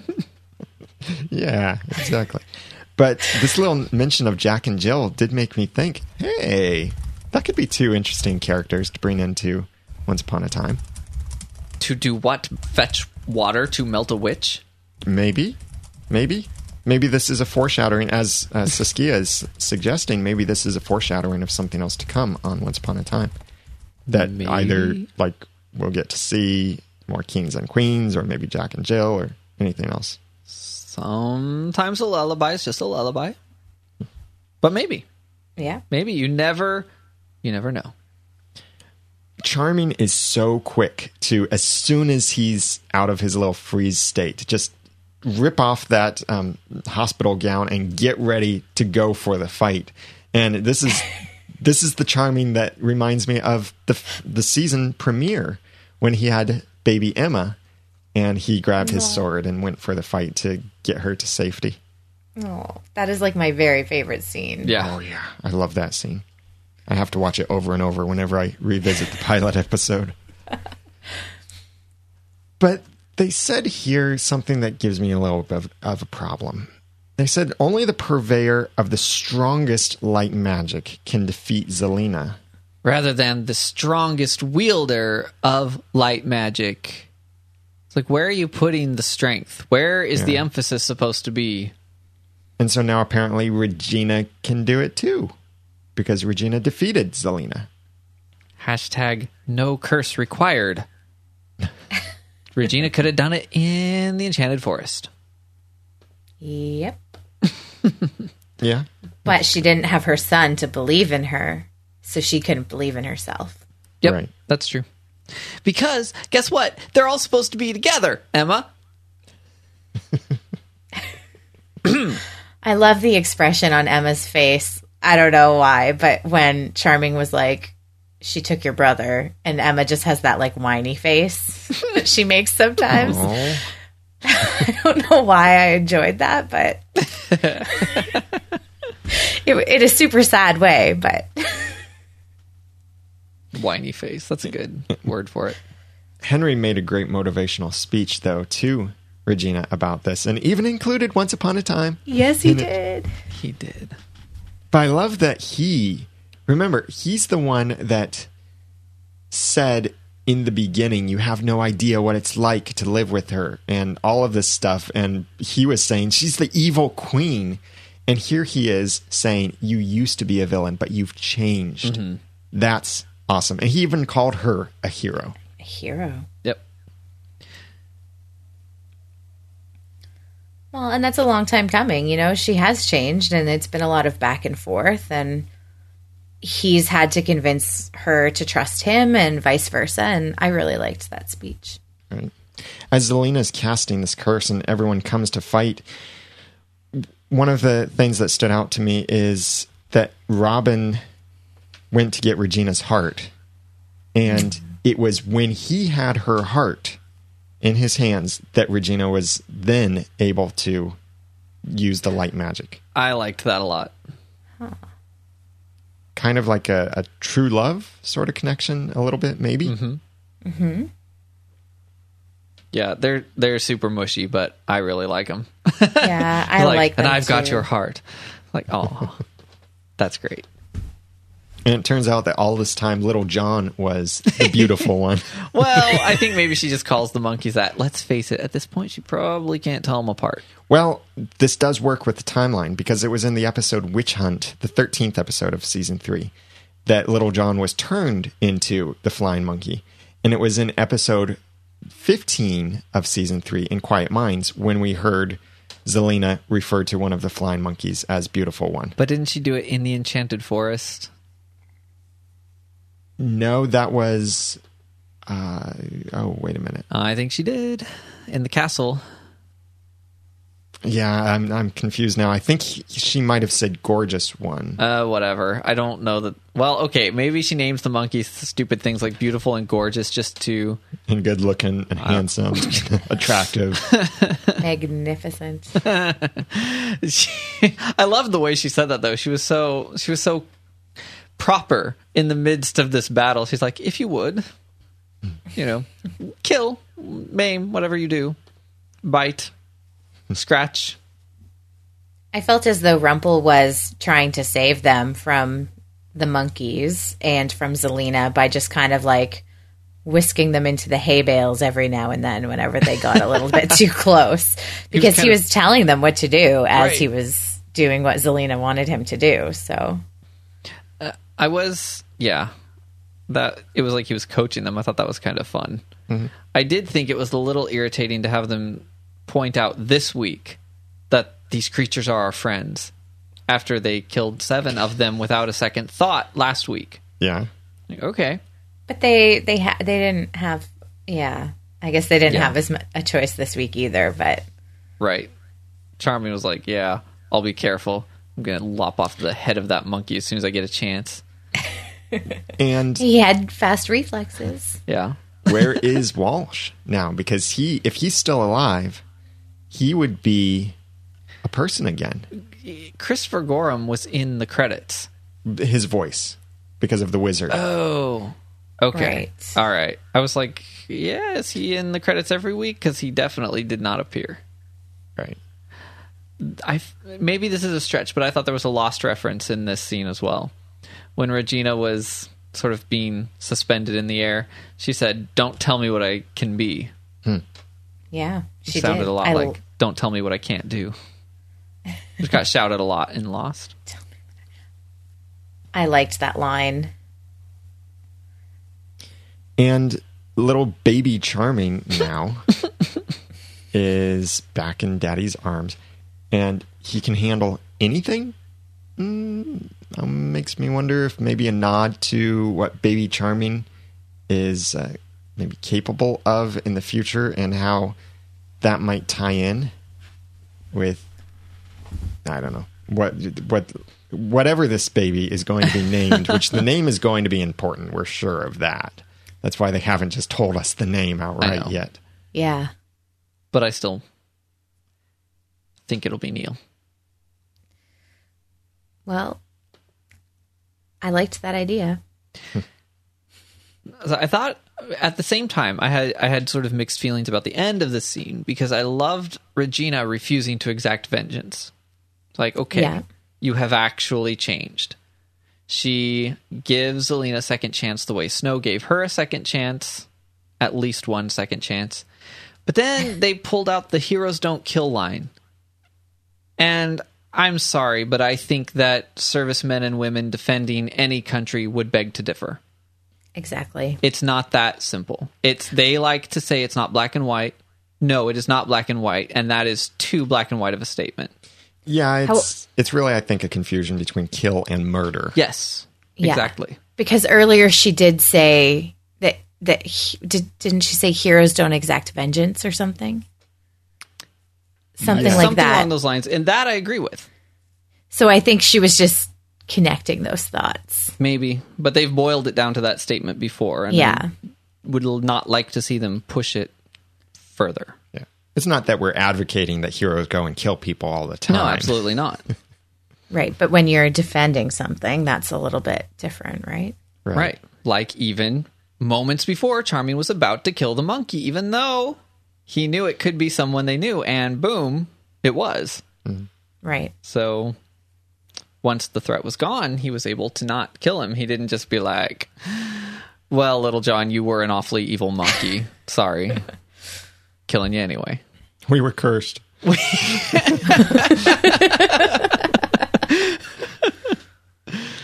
Uh, Good one. I took issue with Rumpelstiltskin blaming Zelena for Neal's death because Zelena didn't kill Neal. Okay? Zelena did not kill Neal. Yeah. Neal killed himself. I think he'd have gotten there eventually, with or without her help. Yeah. He paid a price for a bad choice about magic that he knew he was going to have to pay. Mm-hmm. Okay? Zelena did not cause Neal's death. Period. Send hate to my Twitter. And now, and now, everyone's paying the price for what Rumple did. Oh yeah. Potentially, We'll see. we will see. I hope. when Regina went to visit L- Zelena in the prison, uh, it was cool to hear Regina being the one to say, "Evil isn't born; it's made," and so is So good. It's good. It, it's really cool uh, transformation of her character. I think to see her now really embracing that. Yeah, I'm I'm a hero, and evil. I mean, good is made, and that's what I'm choosing to do now: is make good instead of make evil. yeah. Yeah. and she even gave you know she told her story she told it from her idea of what she was doing trying to kill snow and how she failed but she said that if she'd succeeded she wouldn't be in this world she wouldn't be with these people and she wouldn't have henry. Which means she puts obviously we know she values being with henry but she also values being in this world and with these people now. Yeah. which is a huge change. Mm-hmm. What do you think was up with her pen- putting the pendant in Cora's heart box and then that smile?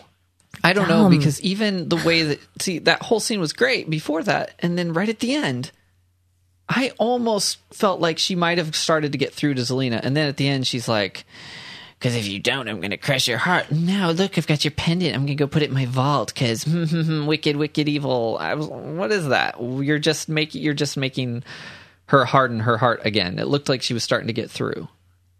I didn't Yeah. understand that. I didn't understand the way she looked when she put it in the vault. I don't know for sure about the pendant, but I it reminded me of in the cricket game, I think, when they did they tested Regina to see if she was going to kill Snow even after Snow gave her a second chance. Um Snow even said to Regina like if you hurt anybody else in my kingdom again, I will kill you. So it's like I, I get that even in your initial reactions, um, Jeremy, I think you were saying like, of course they had to add that back in. Is she good or is she evil? Like, whatever. But like, the, sometimes that's like as we said, defending defending people doesn't make you not a hero if you are using death as as a threat. So it, it just it Yeah. reminded me so much of that scene. I think From it the the, way cricket she, game. the way she said it. Yeah, she's she's still probably Like- very tempted by her dark magic Yeah. side. But yeah, but it was so much like, and I'm gonna love every second of it. Well, Yeah. remember how this story arc started out is that she got so excited about Zelena as an opponent because she said, it means I have someone else to destroy. I know. And I think that's part of what this smile was representing was that she felt like, ha, I destroyed someone. Yes, that felt great. And also in the background was, uh, not visually, but the music background was the Evil Queen theme song. I know. That was what disturbed me. So it almost feels like maybe a brief Evil Queen moment. Yeah, because like I mentioned in the initial reaction, I really don't want Regina to be either a hero or a villain, depending on the day, day the, weather, her mood, circumstances, whether they have another villain to fight or not. Yeah. Yeah. I, I want to see her completely redeemed and stay that way this time. Mm-hmm. Right. But if they're going to change time, change history, things could turn out very differently. Mm. Temporarily, you'd think, but maybe not. Maybe not. I want to know why she didn't destroy the pendant, grab a brick, drop it on the pendant. Hmm. Yeah. Now, like, uh, well, that why? would kill. Why Zelena, would you not? Yes. mm, It should. It, sh- I think so. oh, but she wouldn't know that. She might. Regina seems to know everything about magic that she has no way of knowing. she stand, She's the one who stands in spots in the woods and explains everything to everybody else that they've just encountered. Okay, that's true. Meanwhile, Belle and Gold, I mean, yeah, Belle and Rumple have this beautiful reunion that I I know all of the Rumbell fans out there were thinking, beautiful, beautiful. What you're giving me is more than I could ever give you. Lies. But I will try. You're lying. Lying. This. This is trust. No, it's a fake. It means you trust me with all your heart. I do. And I shall trust you with mine. Lies. Take it. I am now. And for all the future. Yours. It was practically a wedding. They were practically married. Uh, yeah, that, those were his vows. she even said, "I do." Nah, it didn't even have a chance to possibly be in my top ten favorite scenes from the series. It could have been, yeah. but it absolutely is not because of the lying. There's also the small matter of the fact that he always had his dagger before Neverland, and I'm not sure entirely what the big deal is right now, but apparently it is. Like she, they had their whole relationship, and he had his dagger. So her giving it back to him is just restoring things to the way they were before Pan, before the last moments of Pan. Mm-hmm. Yeah. So there was that part too. it just didn't seem that significant to me. I mean, I, I get it, but it wasn't. Yeah, It was, yeah. The whole scene wanted me. I mean, con- made me want to be a Rumble shipper until, and I'm not really that much of a shipper, but No. until we find out later that it was all lies. Till he torched the ship. Yeah. Yeah. I was watching this scene and I was like, I was kind of happy because I've seen Rumble Rumble fans griping a lot about. I- Like I don't think that their ship is shafted in any worse way than any other ship, but um, they like I saw a post recently that's like you know Captain Swan gets airtime and Snowing gets airtime and Rumble fans get five seconds and then it's done. And so I was like, oh, they're going to be so happy. This is such a good scene for them. And I was so excited. And even Jacqueline, like I know that she's a big uh, Rumble fan. And then I was like, oh, that's just unfortunate. Yeah, it was. It may have been short, but it was the best five seconds. Except that Rumple sits on a throne of lies. So yeah, but here's the thing: Belle thinks that she's going to possess the dagger, and they're going to be married. That's a very interesting marriage. She will have absolutely no trouble with that honeydew list. I want to know. I should listen to that scene again because he doesn't lie, right? He he loopholes and he twists the truth, but that that's he's always been very clear that he does not lie. He so I wonder, I wonder where the loophole. He's a is. liar. Well, the bag from which she pulled the dagger was in the shop before she came in.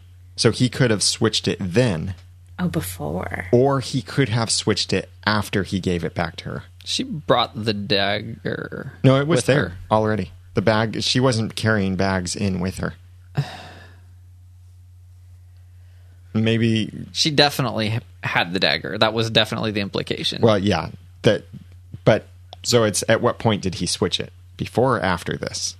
I was watching pretty closely on that rewatch since I knew he switched it, and I did not see him switch it. Yeah, it, it was probably something that happened maybe after this. So after he gave her the dagger, then he switched it back and forth, just like the follow the lady trick with the uh, the Pandora's box. I'm not happy with him. I'm not happy with him either. Well, one person we can be happy with is that the baby is back. Happy little baby. And yeah, Charming walks in. He's like, and Snow totally thinks that he rescued their baby. All he did was manage to not behead Little John. But that's um, okay. He went. He was brave. He They're had in cour- courage. J, by the way. Sweet Pardon? J. Suite letter J is the little hospital room they're I was in. going to say that's what people call me, oh. but Sweet baby J. I wonder if maybe that's a hint to what the baby's name will be, that it will start with the letter J. Neal does not start with the letter J. they're going to name him Jiminy. James is also possible. James would be kind of odd because that's a bad guy.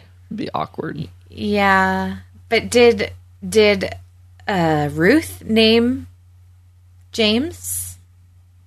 We don't know. Oh, that's a good question. I wish they'd had twins. Did I not So- mention that was another? That would have complicated things. Yeah, I don't know if she would have been able to magically poof two babies. So Emma's power didn't return, and I think it should have. But I kind of like that theory that you read earlier, Daniel, mm-hmm. about maybe she doesn't want it to return. I didn't understand Hook's comment as though he's never seen her smile, because I don't think that's true. He's kind of referred to that before when they were walking in the woods and he had the whole conversation about, well, I'm glad you were hurt because that shows that your heart still works. I'm 95% positive that she at least smiled at him as they were leaving Storybrooke, if no other time. Right. And I'm pretty Partial sure she probably would have smiled at some point, like when they rescued her son from Peter Pan. I, th- I don't know. I just thought it was weird. It was a weird comment. Also weird. She- She's 32 years older than her brother. And the same age as her mom. So, you know. Well, yeah. I mean, there's that. I thought her statement, we won, was a little bit foolish of her to, to say. Um, Seems like it. no, you didn't.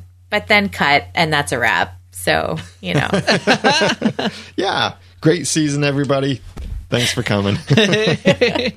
oh, but wait, There's more. Rumple went to Zelena, and the the fear on her face when she realizes that Rumple has the dagger was uh, uh, scary almost. Yeah, I even Scaredy thought cat. she seemed a little softened when she thought it was Regina. and then he just started talking in his rumpelesque way. May I start one last hashtag? Rumple ruins everything. I thought it was going to be porcelain Zelena. No, that was horrible. Even even though it's Zelena, I finally maybe felt bad for her in that moment, Really? thinking that maybe she was actually going to change and take that second chance and be Regina's sister. She did seem like she was thinking about it. Mm-hmm. Powerless Zelena doesn't seem so threatening for obvious reasons. So I thought it was kind of terrible of him. Yeah. Well, but he thinks that Zelena killed his son. So And that disappearing effect he did and coming through the bars, that was actually scary. that was very charmed. Much more than too. if it had. Oh my gosh, charmed. It's called blinking. Whatever. fine, fine. It can be called blinking. Just telling you. I know. Sorry. I, I guess I, I don't need to worry about whether I would ever watch Charmed or not because You're already watching it. pretty much, pretty much. But anyway, regardless, I'd never seen it before, and I thought, well, not in that way. Have f- seen through her eyes and seen him disappear, and then having him. It would have been even cooler if he just appeared like in your face in the camera. that would have been amazing and totally freakish. But Yeah. even the way they did it was good, and yes, I wish that when he turned from doing all of that evil stuff, Belle was standing there. Oh. me too. Sorry, Rumpels, but I wish that happened. Well, the Rumbell fans are really upset at this. And here's Really? a note from Jacqueline. So much anger at Rumple. And the writers who made him do the stupid thing. How about a how it should have ended? This scene, only right before he stabs Zelena, she kind of gets a smirk on her face, and he's like, "What? What are you smirk?" She's standing right behind me, isn't she? and there she is. Well, it would have been very much like when the curse was broken and he made those promises to Belle about not killing Regina, and then Belle ended up overhearing his conversation eh, or overhearing something that he did. And then she had her like pouty little you lied to me face, which of course he did. He's Rumpelstiltskin. And it would have been exactly the same. And since we're doing things exactly the same as other episodes, only different, we might as well have thrown that in. So, so having watched Charmed, can you tell us how the season's going to end?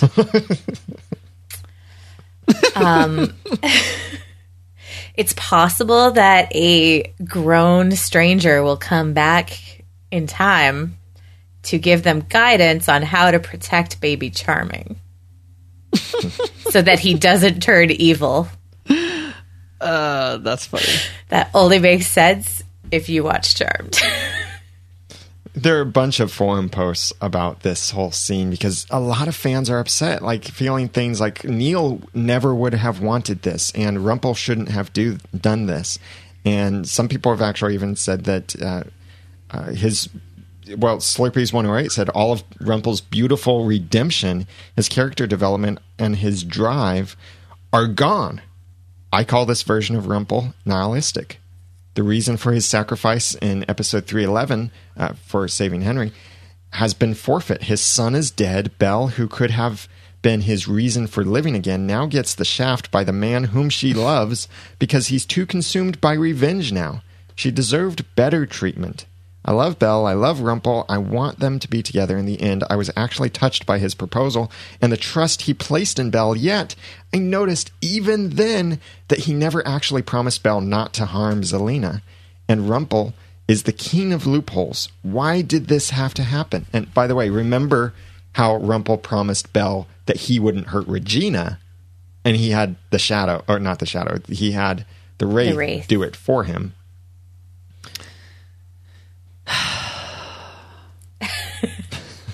Yeah, there's a lot of frustration. Yeah, and I can't decide how to feel because the gut reaction is good grief, Bell, move on.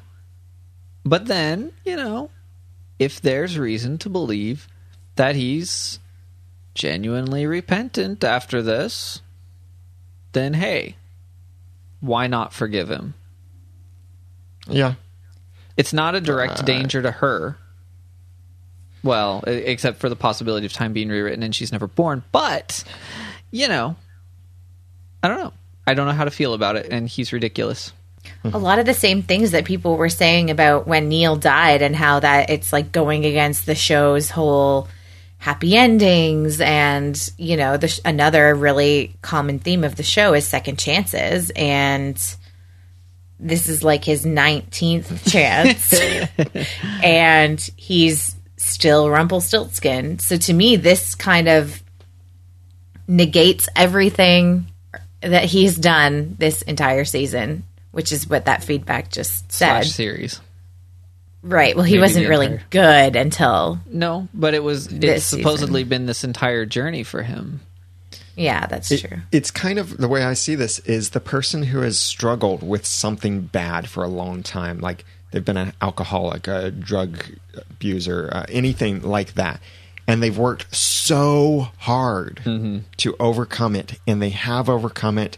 They've been clean, dry, whatever phrase you want to use for a certain amount of time, and then they get another taste again and they fall right back into it and Sure. the second or whatever time that is fall is sometimes even greater than the times before that because they fall hard back in Sure. I and I think that it would be one thing if he hadn't just said everything he said to Belle and even made the gesture of giving her a fake dagger to actually instead of just sort of skirting a promise she asked him to make. He could have just kept the dagger. He didn't have to ask her to marry him right at that moment with a, the presentation of a fake dagger. He didn't have to basically twist the dagger in her in order to do this. He i'll could be have right just, back i've got something to do Yeah, right. Thanks for the dagger. Gotta run. Yeah, I mean, he could have he could have just done what he wanted, and then gone back and been like, "Yeah, had to Yeah. forgive me." He wouldn't have had to apologize for lying because he wouldn't have lied. He wouldn't have to like take back this whole like yeah, circle of trust. Circle of trust, guys. Just Well, before we talk about the major thing for this scene, because I want to bring Hunter and Jacqueline on to join us to discuss that, I want to thank some people who have left some kind reviews for us in iTunes. Your reviews really encourage us and they help other people find the podcast too. So, special thanks to Nico16CJHFD. what? and Letitia Santos, Mel Hope 12, and Paul D 2014. Thank you so much for your kind iTunes reviews. They help other people find the podcast too, and they let other people know what you think of the podcast. So we really appreciate that. And if you haven't left a review yet, please go to oncepodcast.com slash iTunes. Now let's talk about the last scene, and I hope this doesn't turn into another half hour discussion about one tiny little detail, but it is a big thing to talk about If it does, we'll just go back and change it. and that is Zelena, Smoke Monster Zelena now. And so we have with us Hunter and Jacqueline to join us for this final conversation. Thank you, Hunter and Jacqueline. No problem. Not a problem. So, what in the world? Let's first figure out what's going on here. Well, a vortex of terror has opened up in a barn. I mean, I think that much is obvious. Yeah, a vortex of terror. So, Zelena is still alive because the pendant is her life, according to Glinda. yes. Yes. Yeah. So this this smoke is her spirit, basically. In many ways, whatever that Yeah, means. in, in many smoky green ways. yes. So she goes in back into this portal. Does this mean she succeeded? Does this mean she's back in time? What do you guys think? Well, something had to have succeeded, and the one thing that I'm still a little confused on is they took all the objects away from the spell, the compass. So if she did manage to open something up, I'm kind of wondering if it's not what she originally planned all along. Like the spell's going to go wonky because everything's not there. Yeah, but we've seen something kind of like this before. Like, look at when they summoned Cora a couple episodes ago. That went really wonky. They opened the portal, uh, basically a portal. Yeah. Then it closed, and then they thought that was the end of it, but Cora was still there. Well, that's a good point. So I think it's kind of once it's opened, it kind of sort of stays open. it's more like unlocked. That, It's a gash in the fabric of space time yeah, and she had to go back to the exact same spot. as smoke from a pendant. no one knew she could do that. I don't think she knew she could do that. More of a mist? Okay. More of a mist. It was a mist that went through the town of Storybrooke, and somehow no one saw it whatsoever Or because heard it went like right by Granny's. Right. well, they're all celebrating the birth of baby. and there's no peasant randomly wandering the street. I just, I just I, sometimes I wonder what the peasants do at night. I don't think of them as peasants in Storybrooke somehow. I don't know. The townsfolks. How about that? The townsfolks. The, co- the Well, they- the, electrician. Oh, I like peasants. I Well, think they're gonna they're gonna Lion King the new baby soon, so everybody's gathered around the hospital balcony. that would be an amazing scene, except it's never going to happen. Well, this is kind of the circle of life we're seeing if Zelena succeeds in going back into the past. Uh, could you feel the love tonight? I could just picture them standing on the balcony holding the baby out and the sun setting or something. Like, that would just be hilarious. who, who would be Rafiki? Archie, wise old man, Yes, the voice of wisdom, the conscience. Now, Hunter and Jacqueline, you two have the spoilers. You're going to be sharing some final spoilers for season three in a few moments. So it's okay if you can't really speak to this point. But But don't tell us because don't. then we'll be spoiled. but uh, the question to all of you is is Zelena succeeding in going into the past and what will this mean for the final two episodes and maybe by extension season 4 basically what's happening next what do you think Well, I think that's a giant portal of letdown if she doesn't succeed in going to the past in some capacity. Right? the past is I not agree. the past dead is not dead they're not going to let this go and neither will we. But yeah, I mean, she opened it for a second time. If nothing happens, she's the worst villain ever.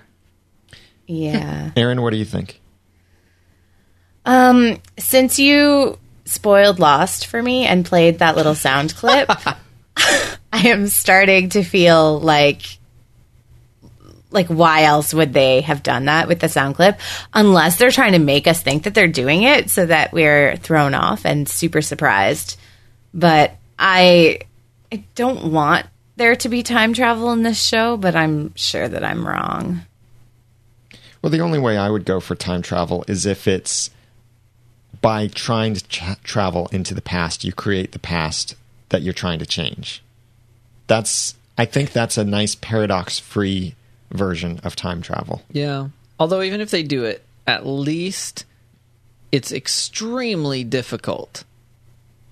If for no other reason than Snow and Charming don't have a baby every day. Hunter, if you can speak to this without spoilers, what do you think is going to happen? Um, I really don't want to talk about that.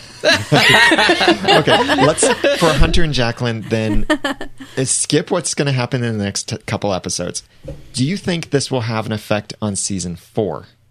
Yes. yes, I wish you had. Okay. and that's that's that not question. that's not a spoiler. That's not a spoiler. Okay. Yeah. I swear, I as of uh, two hours ago, I officially have no idea what's going on for season four. I thought I did, um, but yeah, I, I think that when you open a giant time traveling portal, and you have If this that's what it possibil- is. If that's what it is. I would assume it is since that was Zelena's plan all along. Yeah, that was the intent. So we have Right. no reason to assume Right. that it's that not. it's anything else. Right. But it's once Right. anything could happen. Well, yeah, that's that's true. I just we've been talking a lot over in the forums about Back to the Future because that movie has basically been in the shadows this entire half and I think that we're going to be looking at some time travel and I think that we're going to see some kind of change because you don't have time travel where they go back and they don't, you know, step on a butterfly and kill your grandmother. So I think something will probably happen, and that's what's going to be set up for season four. I just don't know what. Yeah, and it makes me wonder if uh, two different ways you could go with this. Either they get trapped in this time warp or different time zone or anything like that can happen there. Or everything changes from this point and everything we knew is different. Every outcome that once was is now changed. Kind of like Star Trek, the new mm-hmm. Star Trek movies where they rebooted the franchise, like literally rebooted it and started over. And Right. they even said in it everything everything has changed now. Well, yeah, as in the other happened as well. Right. And this is new, which somehow worked for that particular franchise, as they Well, always refer yeah, to it. Everything works for Star Trek. if um now the worst thing in the world storytelling wise is if you go through all this stuff for years with your characters and then none of it actually happened because of some change and they've actually forgotten and all the things that you kind of in a sense went through with them just cease to exist uh, you know it kind of worked on another show um, we we mentioned it before eureka because a large majority of the cast did know what was different. So things were changed, but you know, they knew. So it wasn't it didn't destroy everything that came before. Those things still happened. I sort of feel like season four might be this alternative universe where everybody has for has forgotten what has happened in the original timeline and everybody kind of gets a reboot. So if there's time travel and they all come back, there are like these subtle differences like suddenly Henry doesn't exist or Belle and Rumple never met. And we're either looking at a half season of them figuring out that something is wrong and trying to get back to the original timeline, or we're looking at an actual rebooted series where this is our new reality. Right. I kind of like the idea of a new reality where maybe all of the characters we know still exist, or most of them at least. But I was going to say, can we bring back Graham? everybody wants to bring Oh my gosh. Well, if they're going back in time, they have to allow that as a possibility now. But it could be that s- very similar actions have happened over time. But what's different is a curse was never cast. Everyone is Enchanted Forest, including Emma was born and grew up in the Enchanted Forest. Henry was born in the Enchanted Forest if he's in this alternate reality. Everyone is still in the Enchanted Forest and never left. It could be kind of cool to tell that story from that perspective. So that would assume mm. that the idea of keeping Regina from ever having been born did not work. Maybe. Right. It or maybe be, it did, but then you didn't don't have Regina in the story, and that's Well, just silly. It could That be that it she You was also don't have Emma in the story. If they're going back to the Enchanted Forest back in the day. Well, I was going to say they have to go really far back if they if that's what it is because Neal went to our time or I let's call it our time, current day, like a long long time ago because he first went to Victorian England and then he went there. So you have to go way far back in the story to change it. Otherwise, Rumple would be still trying to get back to Bae and still looking at, mm-hmm. I need to cast this curse. She wants to be the one who cast the curse, Yeah.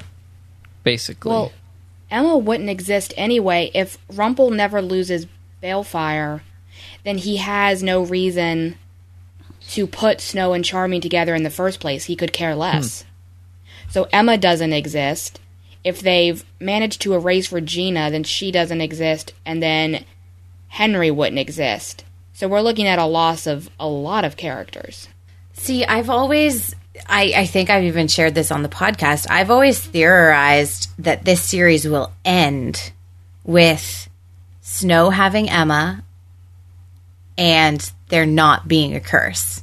Like a mm. total reset where the curse being broken and the final battle being fought that was talked about in the pilot is that that happens. That Emma, like that Snow and Charming get their chance with Emma to be what they wanted to be, to be the family that they wanted to be. So this just seems super early because mm-hmm. it, the show's not over yet. I just think that would take away a lot of the happy endings that they've created. Right. For example, Regina's. And Entirely. Emma's. I mean, no matter who Emma ends up with as a romantic partner, her happy ending is Henry. Her heart and her home are Henry. I mean, that and if you you can't have Henry without Neal. Right. So, I mean, that's a, a cool idea, but that robs Emma of her son, and it re- robs Regina Yeah. of her son. It might. It just depends how they get there, right? Oh no! I mean, Adam and Eddie can magical hand wave anything into existence. Yeah. So. Like it would have to be why didn't Regina cast the curse, which then let Emma be with her parents, and that could be because Neal, whatever, and blah blah blah, and Henry was born, and blah blah blah. And I really don't want to see them do some kind of reboot, and none of this ever actually happened. Yeah. then. No, that's that would make really us cheap. angry. That's that's in the hall of shame for TV shows that have done Uh-huh. stuff like that, where oh, they wake up after this season and it was all just a dream; it didn't actually happen. And I think they know that. Yeah, So I'm I have hope. But like, let's look at this series. Let's look at every season. Season one. Nobody, everyone's trying to find each other. Nobody knows who anybody is. They're kind of separated, even though they're in the same world. But they're, you know, everyone's trying to find each other. Loved ones separated. That was the curse. Season two. Emma and Mary Margaret get sucked into a portal. Loved ones separated, trying to find each other. Season three. Henry gets kidnapped, goes to Neverland loved ones separated season three and so maybe not the portal that we're seeing or the time loop or whatever is not going to affect everybody it's only going to affect one or two people and then those people are going to get separated from the group which is very very true to this show's theme which kind of I kind of don't like that idea because I'm getting sick of it, but just because I, I want everybody to be happy. But yeah, that's that, that's a possibility too. It might not affect everybody. It might just affect a couple of people. So this is our last episode before the finale discussion. I want to give each of you an opportunity to make a wish about how this season will end. So I'm going to start us out to to let uh, you guys have some more time to think. My wish is I want to either see this time travel thing resolved to show that it caused the problem they're trying to fix, or give us an alternate reality, but make it plausible. Not make it this whole reboot and everything that we just saw was completely worthless and nothing is worth anything and no one's relationships ever happened and all of that stuff. So either finish this out, this whole time travel thing, finish it out in these two episodes, or give us something else that we can respect as some kind of partial reboot. Jeremy. What I think I expected, I don't know if that's a wish, but what I think I expected just happened. Now I thought they might have a way of showing us exactly what might happen if Zelena succeeded, but then I thought they'd stop her. You know, mm-hmm. cuz they kind of have to. Or I thought she might I thought she might change things for a while and then they'd undo it. Uh, of course, the last time I said they didn't take certain kinds of risks, Neal died. Yeah. Felt a little responsible for that. Uh, Thanks, Jeremy. I I have absolutely no idea. Aaron, what do you think? I really have no idea. but I really liked your idea, Daniel. Uh, I hope that the Zelena storyline is resolved in full. Even if, like, obviously they're going to have to leave something to go into season four. But I hope that we figure out exactly what's going on before this season ends. I take it back. My wish is that wherever we head for next season is logical Yeah. and clearly not a hard left turn from where we've been. Hunter, what do you hope for the season finale? Well, I hope Regina stays good because I kind of like her like this. Yeah. Because I like her and Robin Hood together, that whole thing. That's really fun. And I really hope that Emma finds her happiness because she doesn't seem to be very happy. Like, if it's with Hook, I don't know if it's going to be that whole thing, or like she keeps saying she wants to go back to New York, but if she finds happiness with her family, that kind of thing. Jacqueline, what are your hopes? My hopes are an impossibility, and I acknowledge that before I say this. but I want Neal back. I knew that's what you were going to say. I and you know what? I'm prepared for everybody to give me grief. It's fine. But you know, my relationship with this show has changed a little bit since that episode and I want my favorite character back and I want my relationship with the show back. so, yeah, I want some sort of magical time traveling epicness where suddenly Neal is standing in the middle of town giving Henry a hug at the end of this show. Oh, and then a purple cloud of smoke comes. Wait, no. Okay, don't ruin my thought. I was thinking Charming and Snow at the end of season one because they stood in the middle of town and hugged, and then magic came. Okay, so Judy in the chat room earlier posed the question what if Snow and Charming's new baby is actually Rumple's undoing? Since the Dark One seems to be in full force right now and not undone at all. I think he's been undone and redone.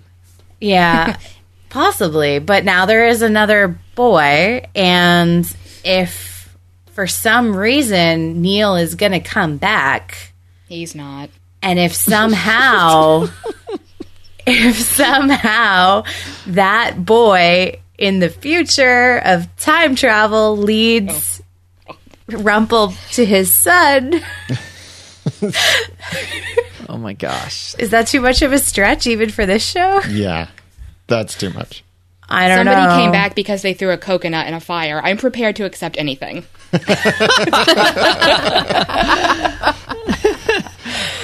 Yeah, they were gonna bury her, and she must not have really been dead. That was stupid. A lot of the people in the chat room right now are agreeing that they want Neal back. Uh, they want Aurora's backstory. They want more Maleficent. They want. Forget Aurora's backstory. I just want to know if she died as a winged monkey. Word. I'm sure we would find that out while we are discovering her backstory. Maybe. Uh, and someone said uh, Hook sacrifices himself so Emma and Neal can be together. That would be great. That's what I predicted so many times before, and it turned out to not be true. Sadly, but yeah, there there are a lot of things. I have learned that whatever I predict for this show, the opposite will happen. So I'm keeping that in mind for season four. So you want Neal to stay totally dead, right? Well, that one we can bend. well, me. you're actually predicting that he will stay dead, so maybe. I am. hope. Yeah, there's there's no hope there. Well, here's the thing. For you, it is the end of the podcast about talking about this episode of Once Upon a Time, but you can continue the conversation in two different places. One is if you want to respond directly to something we shared in the podcast, then the place to go for that is in the show notes, oncepodcast.com slash 149. Don't forget to suggest a caption for what the baby is thinking when Zelena has the baby.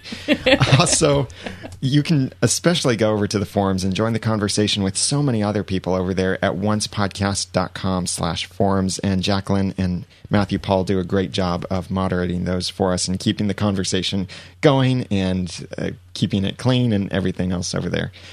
Please make sure that you're subscribed to the podcast to receive every episode automatically, and you can join us for the live show. If you're ever concerned or confused about when the live schedule is, go to oncepodcast.com slash live, and you'll be able to see there when the next live show is, so you can join that. Even for our other podcasts that we host, like Resurrection had its finale recently, and so Resurrection Revealed has some great conversation coming up So good. And uh, welcome to Level 7, our Marvel's Agents of S.H.I.E.L.D. Podcast has its finale, and they're going to do a live show next week. We've got so much cool stuff still coming up, and we look forward to receiving your feedback. So you can send us feedback for the next episodes of Once Upon a Time. And since it's kind of a two episode finale, what you could just do is either put the title of the episode, well, do this, put both the title of the episode that you want to give your feedback about, that specific feedback, in the subject line, as well as the word finale. And uh, if you want send feedback about the two separate episodes that are part of the finale, then send two separate emails, and that would help with our email sorting that Corbin does.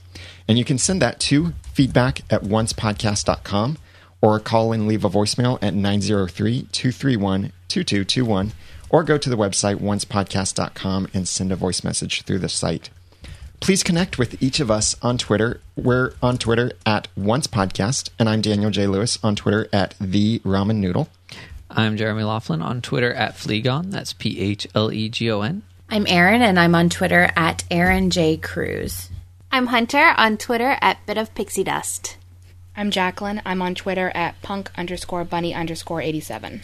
And this podcast would not be possible without our special team of volunteers who help make it awesome each week. Corbin for sorting our feedback, Jack for writing our show notes, John Buchanan for editing our episodes, Hunter Hathaway and Jacqueline for providing spoilers, which you'll hear some of those for the finale in just a moment. Jacqueline and Matthew Paul for moderating the forums, Jacob for help with screenshots, Keb for managing our timeline, Alias Scape and Aaron J for moderating the chat room, and Jeremy, Aaron, Hunter, and Jacqueline for joining me on this podcast and for you being a great part of this community. And just remember though, if I were you, I'd consider creating a new destiny because if you don't, I'll be right there to take your heart and crush it. Mm. And thanks for listening.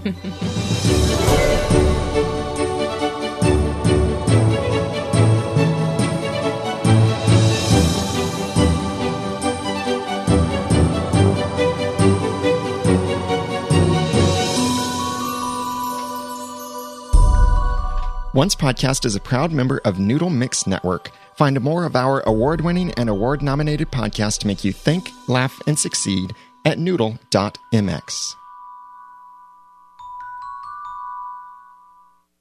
Big thanks to our sponsors for this episode of Once Podcast. If you'd like to donate either a one time, an automatic monthly, or a per episode sponsorship to the show to help us keep the podcast running, please go to oncepodcast.com slash sponsor. Hi everyone, Hunter Hathaway here. And Jacqueline. And we've got your spoilers for Once podcast, season three, episode 21 and 22. This the finale of the season. We've got two episodes. Snowdrift is directed by Ron Underwood and written by David H. Goodman and Robert Hall. And the next episode, There's No Place Like Home, is directed by Ralph Hemecker and written by Edward Kitsis and Adam Horowitz. While Mary Margaret and David celebrate the naming of their son at a coronation in Granny's Diner, Emma and Hook are pulled into Zelena's time portal and find themselves in the enchanted forest of the past. But in their quest to discover a way back, they must be careful not to change anything or risk altering the lives of their friends and family, as well as their very own existence. So we've got a couple guest stars. In Snowdrifts, we've got Anastasia Griffith as Annabelle, also Catherine. Tony Amendola as Geppetto. Meghan Ory is back as Ruby. Alex Zahara as King Midas. Christopher Gauthier as Smee. And Charles Mesure as Blackbeard. In There's No Place Like Home, we have Keegan Connor Tracy as the Blue Fairy. Meghan Ory as Ruby. Raphael Sbarge as Archie. Beverly Elliott as Granny. Sarah Bolger as Aurora. Eric Keenleyside as Sir Maurice and Raphael Alejandro as Roland. Lots of names. Lots of people in the la- next two episodes, and people we wouldn't have expected to see. Yes, and just so you know, the seven dwarfs are all there, and uh, cut out a lot of names because there are a lot. yeah, actually, it's only six dwarves because Michael Coleman as Happy is missing. Ooh, Which was he the one that got taken as a? um that's Did he go thing. missing earlier in the season? No, because in Witch Hunt, when we learned that people were being turned into monkeys, he and Grumpy are the ones that came and told Snow and Charming that people were going missing. So Oh, we never okay. saw him get taken as a monkey. So it might just be a scheduling conflict. Yeah. So, okay, lots going on in this episode. Did you watch both the American and Canadian promos? Yes. Okay, so we do see Emma needs encouragement, and Hook is there to cheer her up. So they've got more of a connection going. Okay, this says what I can take it as it's the celebration of Zelena's defeat is interrupted when Henry sees something weird, but I think that's really the coronation. I think so, yeah. They're all gathered at Granny's, and from the episode stills that have come out for this episode, there are a lot of people in the diner, and they're all there celebrating. There are banners up, everybody's having a good time, and then something's going to change, and um, they're going to go on to the, the barn where they see the portal. Yeah, so the portal is open, and it looks like Emma and Hook fall through it. And they go back to when Snow and Charming first meet. Yes, we are going to the episode Snowfalls, which was the third episode of the first season. Yes. And if you've ever seen the movie Back to the Future, which I mentioned in the actual mm-hmm. podcast, the point is that Marty McFly has to get his parents together. Yes. And I think that's what Emma and Hook are trying to do. Something is going to shift in the timeline so that Charming and Snow miss each other, and then it's up to Emma and Hook to make sure that Snow and Charming end up together. We also see Hook and Emma dancing, and then Hook gets in a sword fight, and it looks like it's himself. It is, he's going to punch himself. That's awesome. I, I'm excited for that. Isn't it the main rule of time travel, though, that you're not supposed to interact with your past or future self? Right, you're supposed to let the events unfold and not actually get involved. And so the fact that he's punching himself and that Emma and Hook are going to a dance um, hosted by King Midas for the engagement of Abigail and Charming seems to contradict all of that. Yes. And we do get to see another wolf, but we don't know who it is. Mm-hmm. So that's exciting. That's and what the I- last five minutes apparently are going to set up season four somehow. Yes. Yes, I can't wait. But we do know at the coronation we will learn the baby's new name, and it will be significant and even unexpected. That's from Ginny Goodwin. Yeah, Jenny said that she got really emotional when they shot the episode and also when she read it uh, in the script. So it's going to be a big name. Yes. And there is no hint at all as to who it was. We do have a wedding this episode. And yeah. I have saying- no idea who. yeah, we don't know who it is, but they said it's a splashy good time or something like that. They make reference to water. So a lot of people are thinking that it is Ariel and Prince Eric. But they're not mentioned at all in the guest roles. Right. The most popular theory that I'm seeing right now is that it's going to be Charming and Abigail's wedding, but somehow Snow, Hook, or Emma are going to stop that wedding. And that's going to be sort of the splashy, not with water, but sort of splashy as in really dramatic. So did you get a chance to look at the photos? Oh, yeah. Okay, let's talk the photos. The red dress. Emma is back in time, and she's wearing this gorgeous red dress. And Hook is looks really good because he's all cleaned up and he's wearing a different outfit. Who knew he could get another clothes? Uh, yeah, I know. And I- I love her tiara. Sorry, I'm a princess girl, and I love that little tiara that she has on. yes, the red dress looks stunning on Jennifer Morrison. Um, And they kept the- her in the red, so like her red leather Yes. jacket. Now she's I got was a just red. about to say that. Oh, okay, sorry. It's okay. No, she's totally rocking her savior red. They look to be having a good time dancing. They're even presented to King Midas. It looks like she's going to meet King Midas. Charming and Abigail are also there. Mm-hmm. Um, so it, I'm guessing an engagement party. Yes, because Where- um, what is his name? Uh, Abigail's true love. Frederick. Yes, he is not in this episode. Yes. At least, yeah. He is still a golden statue in the middle of the woods. Then in the other set of photos, it looks like Snow is going to be burned at the stake by Regina. so there's some contention about who is actually tied to the stake. because in the high resolution photos of this image, there are two images. There's one of Snow as a close up, and it looks like she's being led to the stake. Mm-hmm. And she has on her bandit clothing with the fur collar. But then in the high resolution distant shot of the person on the stake, there are some wardrobe changes, including no fur collar.